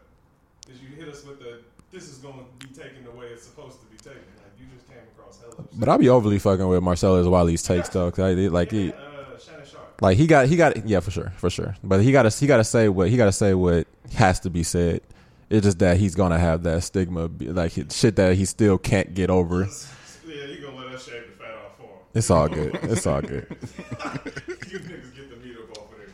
Yeah, no, we don't have to talk too much about the Matrix thing, but that was just, that was just cool to see that that shit was uh that shit was taking place. And then I just saw folks that were like um that were like trying to figure out like how the hell can they have a new Matrix when uh, the two main characters died in the last one. But then I was like, how the hell are you having a question about something that bends, but but but it bends time anyway. Like it's a, it's it's a sh- it's a movie that bends the whole concept of everything. So nigga, of course you can work that, that storyline into it. It's, Spider-Man dipping? huh? Did y'all talk about Spider-Man dipping? No, Marvel? Oh yeah, that shit was crazy. That was deep. That was deep. feel me. Y'all know I don't watch that shit, man. No, he doesn't watch. He, do, he doesn't watch Marvel. He doesn't watch. What do Uh. What do you be doing? Nigga, superheroes, bro. Get the fuck out of here. Are you serious? Have you seen my mom, nigga? Yeah, Three, superhero. three, three kids, and, and- yeah, exactly, superhero, nigga. So I'm I'm fully not watching Marvel. and Spider-Man. Watching her On the next episode, on the next episode of Dee Dee. Uh, Dee Dee. nigga, did what is DG got up her sleeve now? nigga, did you watch Endgame? Nigga, they they put a thousand characters on screen. Bro, it was worth it. First off, I just watched it again, bought the DVD, and still got the R&B chills when everybody pulled. Bro, when everybody pulled up. Nigga, you going? I've never I've never seen a film. Bro, I love, I love that y'all get this excited about this shit. no, but I've never seen I've never seen a film be able to uh, somehow juggle all, the entire universe on in three hours. DC can't jack off one nigga. What the fuck they? Bro, if y'all don't start a fucking uh, hood nerd, Uh, Both of you niggas is from the Let me get east. Both of you niggas is from the east, by the way. I just want to put that out there. Oh yeah, and then uh, then Andrew Luck retiring was the most left field shit that I saw. Bruh, so that shit was the crazy. fact that that but- shit came across my ticker on a Saturday night, G. Yeah, that that's what I mean. Like that shit just happened. My nigga, my nigga got tired of the injuries, which which I can I can definitely. I'm uh, rolling. with- The fact, the fact that niggas is out here calling them soft, I'm not here for. All right, it's just. Nah, that's- This nigga said fuck, it, fuck it. He said fuck it. I Hey, don't my, even need my the computer charge. don't need the charge no more, bro. I think that's the real thing. I'm just saying though, bro. You old enough to step over wires, bro. like, how do you get caught every time, bro, on a wire? This don't come chronologically. oh man, The- Still working on the wire thing. I'm not. I'm not here for calling. Uh, I'm not here for calling people soft. I mean, you can say it all. I'm You, not you can I'm say you can say it all shit. you want, but until, until you didn't had a streamline of injuries um, that a lot that has not allowed His- you to do what ruptured you love. spleen, my nigga. Don't. You Ca- know, guys, I don't know what a spleen is, but that shit sound real. it sound like it hurt. yeah, I don't, that nigga's in the back. Is it in the back? It's. I don't know. It just sound like it It hurt. sound a lot like spine. My nigga, I I was I was the most loyal, committed hooper that you can come across. I broke my back and had to sit out for a year and damn near a half. And nigga, when you talk about losing a complete love for something, nigga, to watch somebody else do something that you love and you can't actually do it at the exact same level, I can, can I can for sure 100 well, level with what the fuck he's talking about. Yep. Nigga, like until you didn't had injuries that stopped you from doing some shit that you love. And to tell somebody that And you should the- love it more than that, my nigga, like And in the process, you probably done found some shit that move That you loves you- pretty, yeah, that pretty you close fuck that more. love you back that has that don't have that much rich risk factor involved. Oh fuck it, we out. How long? How long is football going to be at a, a high intellect level? Like, there's still some smart cats playing football, but how long? And his until Wonderlic was off the chain. football? Yeah. yeah, no, that nigga's that nigga's the Stanford cat. His, yeah, one- nah, his he's, Wonderlic he's, was he's up out of So. I'm I'm automatically going his emotional intelligence and his just his just his intelligence in general is off the charts. Anytime a way to reflect and do the math on some shit. And oh yeah, that's and that's what injuries will do for you. It, We gives, out. it gives you the time and space from something that has a hold on you physically to have an emotional connection with other things in the universe. I'm just I'm just not here for niggas sitting on ESPN, Fox Sports, and calling people soft. I'm not here for it. I want to see the nigga who had their spleen rupture. Like, unless you had your spleen rupture, you're not allowed to talk to me, right? There's You, nothing would- you can would say. think, There's no, there's no prerequisites for niggas talking shit no more. no, platform, no, no, platform. no. Turn hey, cut the cameras on. Because people sitting down talking about motherfuckers that's active about something, that's nigga, that's that's just still wild. I'm I'm excited for him though, bro. Like them type of them type of niggas going to do some great shit. Oh, for sure, for like sure. going to do some exceptional shit. So whatever he uncovered, passion wise, because you don't you don't make a decision like that unless you found a supplement. Mm-hmm. Sorry, And hard work is universal. Yeah. Man. Not something that you can just. Off off mic, like Lai just said, hard work is universal. You can apply that to anything. I'm I'm here for that. Most One definitely. hundred percent. You don't think they heard me? Oh, y'all Kevin Allen me. You Kevin Allen right now. Oh, that's Yeah. some bullshit. I literally, I, I directly said You no Kevin Allen. one hundred percent. But you also But you also just popped up to you this, also bro. just Like, popped up. we- In, we, three, we got three hours this week, so you good. It's Kevin Allen. that's, that's some Um, did you have anything else, G? Uh, nah, nah, nah. We covered. most Lodge, of you got any dates or anything coming up people should know about? Uh, by the time y'all posted, well, I, I got that uh, Wokeland podcast, but I don't even know what's going on with that really. So let's not say. that. Any, any, any? You pop- you popping in anywhere doing any sets lately? Any recent co- coming? Like anything? No, not All right, saying yeah, Lo- yeah. Legend, and ill. Town niggas forever gonna be hella just like, yeah, man. Not, not nothing to discuss right now, man. Bruh, Can it's 2019, bro. If y'all don't give people information, Bro, the information is uh, look up. look up, we'll be there. we'll be there. Hey, hey, at a at a day party near you, you can find these two. Hey, Pretty much. ain't paying admission no more. Um, huh? What what what was it? Nah, man. Again, want to reiterate the the you know the importance of what episode seventy was. Like to see the metrics leap that way Thank y'all. Thank y'all. was was amazing. Um, we hope to, the growth continues. We got some other special shit coming. Uh, those dates again, nine eighteen. I'm at Cornerstone in Berkeley, uh, and then the charity game is this Sunday at Pinole Valley, one to six. Uh, uh, Iamsu versus uh, Captain P-Lo and a bunch of other fucking phenomenal MCs and people that are going to go out there and embarrass themselves. Not me though. I'm getting this mid range all together. 15 feet. That's all, all I got for you. elbow, what to, you elbow, elbow to elbow, Elbow to elbow. elbow to elbow. Sick. Money, money, money. You better not be in the in the um in the early workout lines doing a little drill. You go one elbow and then run to the top That's and then it. roll around to the That's other. That's it. I'm doing straight curl drill. Come on, That's bro. it. Body that is to contain. Come on, man. Hey, elbow no. to elbow. Elbow to elbow. Ain't got nothing but bumping into you. Post, post up, post up at the free throw line, and then All just day, all day. I wasn't coming Nah, the last time we did open runs, bro, a nigga for sure was doing post ups. it's what it's what you do, my nigga. When you get old Bro. and out of shape, nigga, I'm posting up. Catch the body, bro. Oh, Ma- uh, y- I uh, gotta feel like I'm still contributing. You are contributing, bro, but you don't gotta go elbow to elbows. We there? we already elbow elbow. No, no, you not because you be on your taekwondo shit. Bro, I told Me? this nigga I'm ninja sleek. There go, nigga, I'm ninja sleek. anyways, uh, first off, there's no ninja that big. That was my Ninja, whole hate, bro. ninja sleek, bro. Nigga, have you ever seen a ninja, my nigga? Remember the movie? You need to be able to glide. have you ever seen Crouching Tiger, Hidden Dragon? Was anybody your your size? That. Can you do that as easy? Oh Is, yeah, is that a ninja move? Not to my knowledge. not to my knowledge. And also, you're supposed to be out of the way. I can't see you. Like, like why? Why do I see you? I got a couple more weeks to get right. Um, Conditions coming yeah, that's that's what we got. So fuck with me. I'll have description links for both events in this week's description. And what else? Anything else, G? Nah, you know, my, Monty the person to tell you about everything going on. It's only funny. It's funnier in person. Oh man! Uh, on behalf of the Meet the Brave podcast, this has been us another week. I'm Monty Draper, I am LG. and we'll see you next week. Love, love.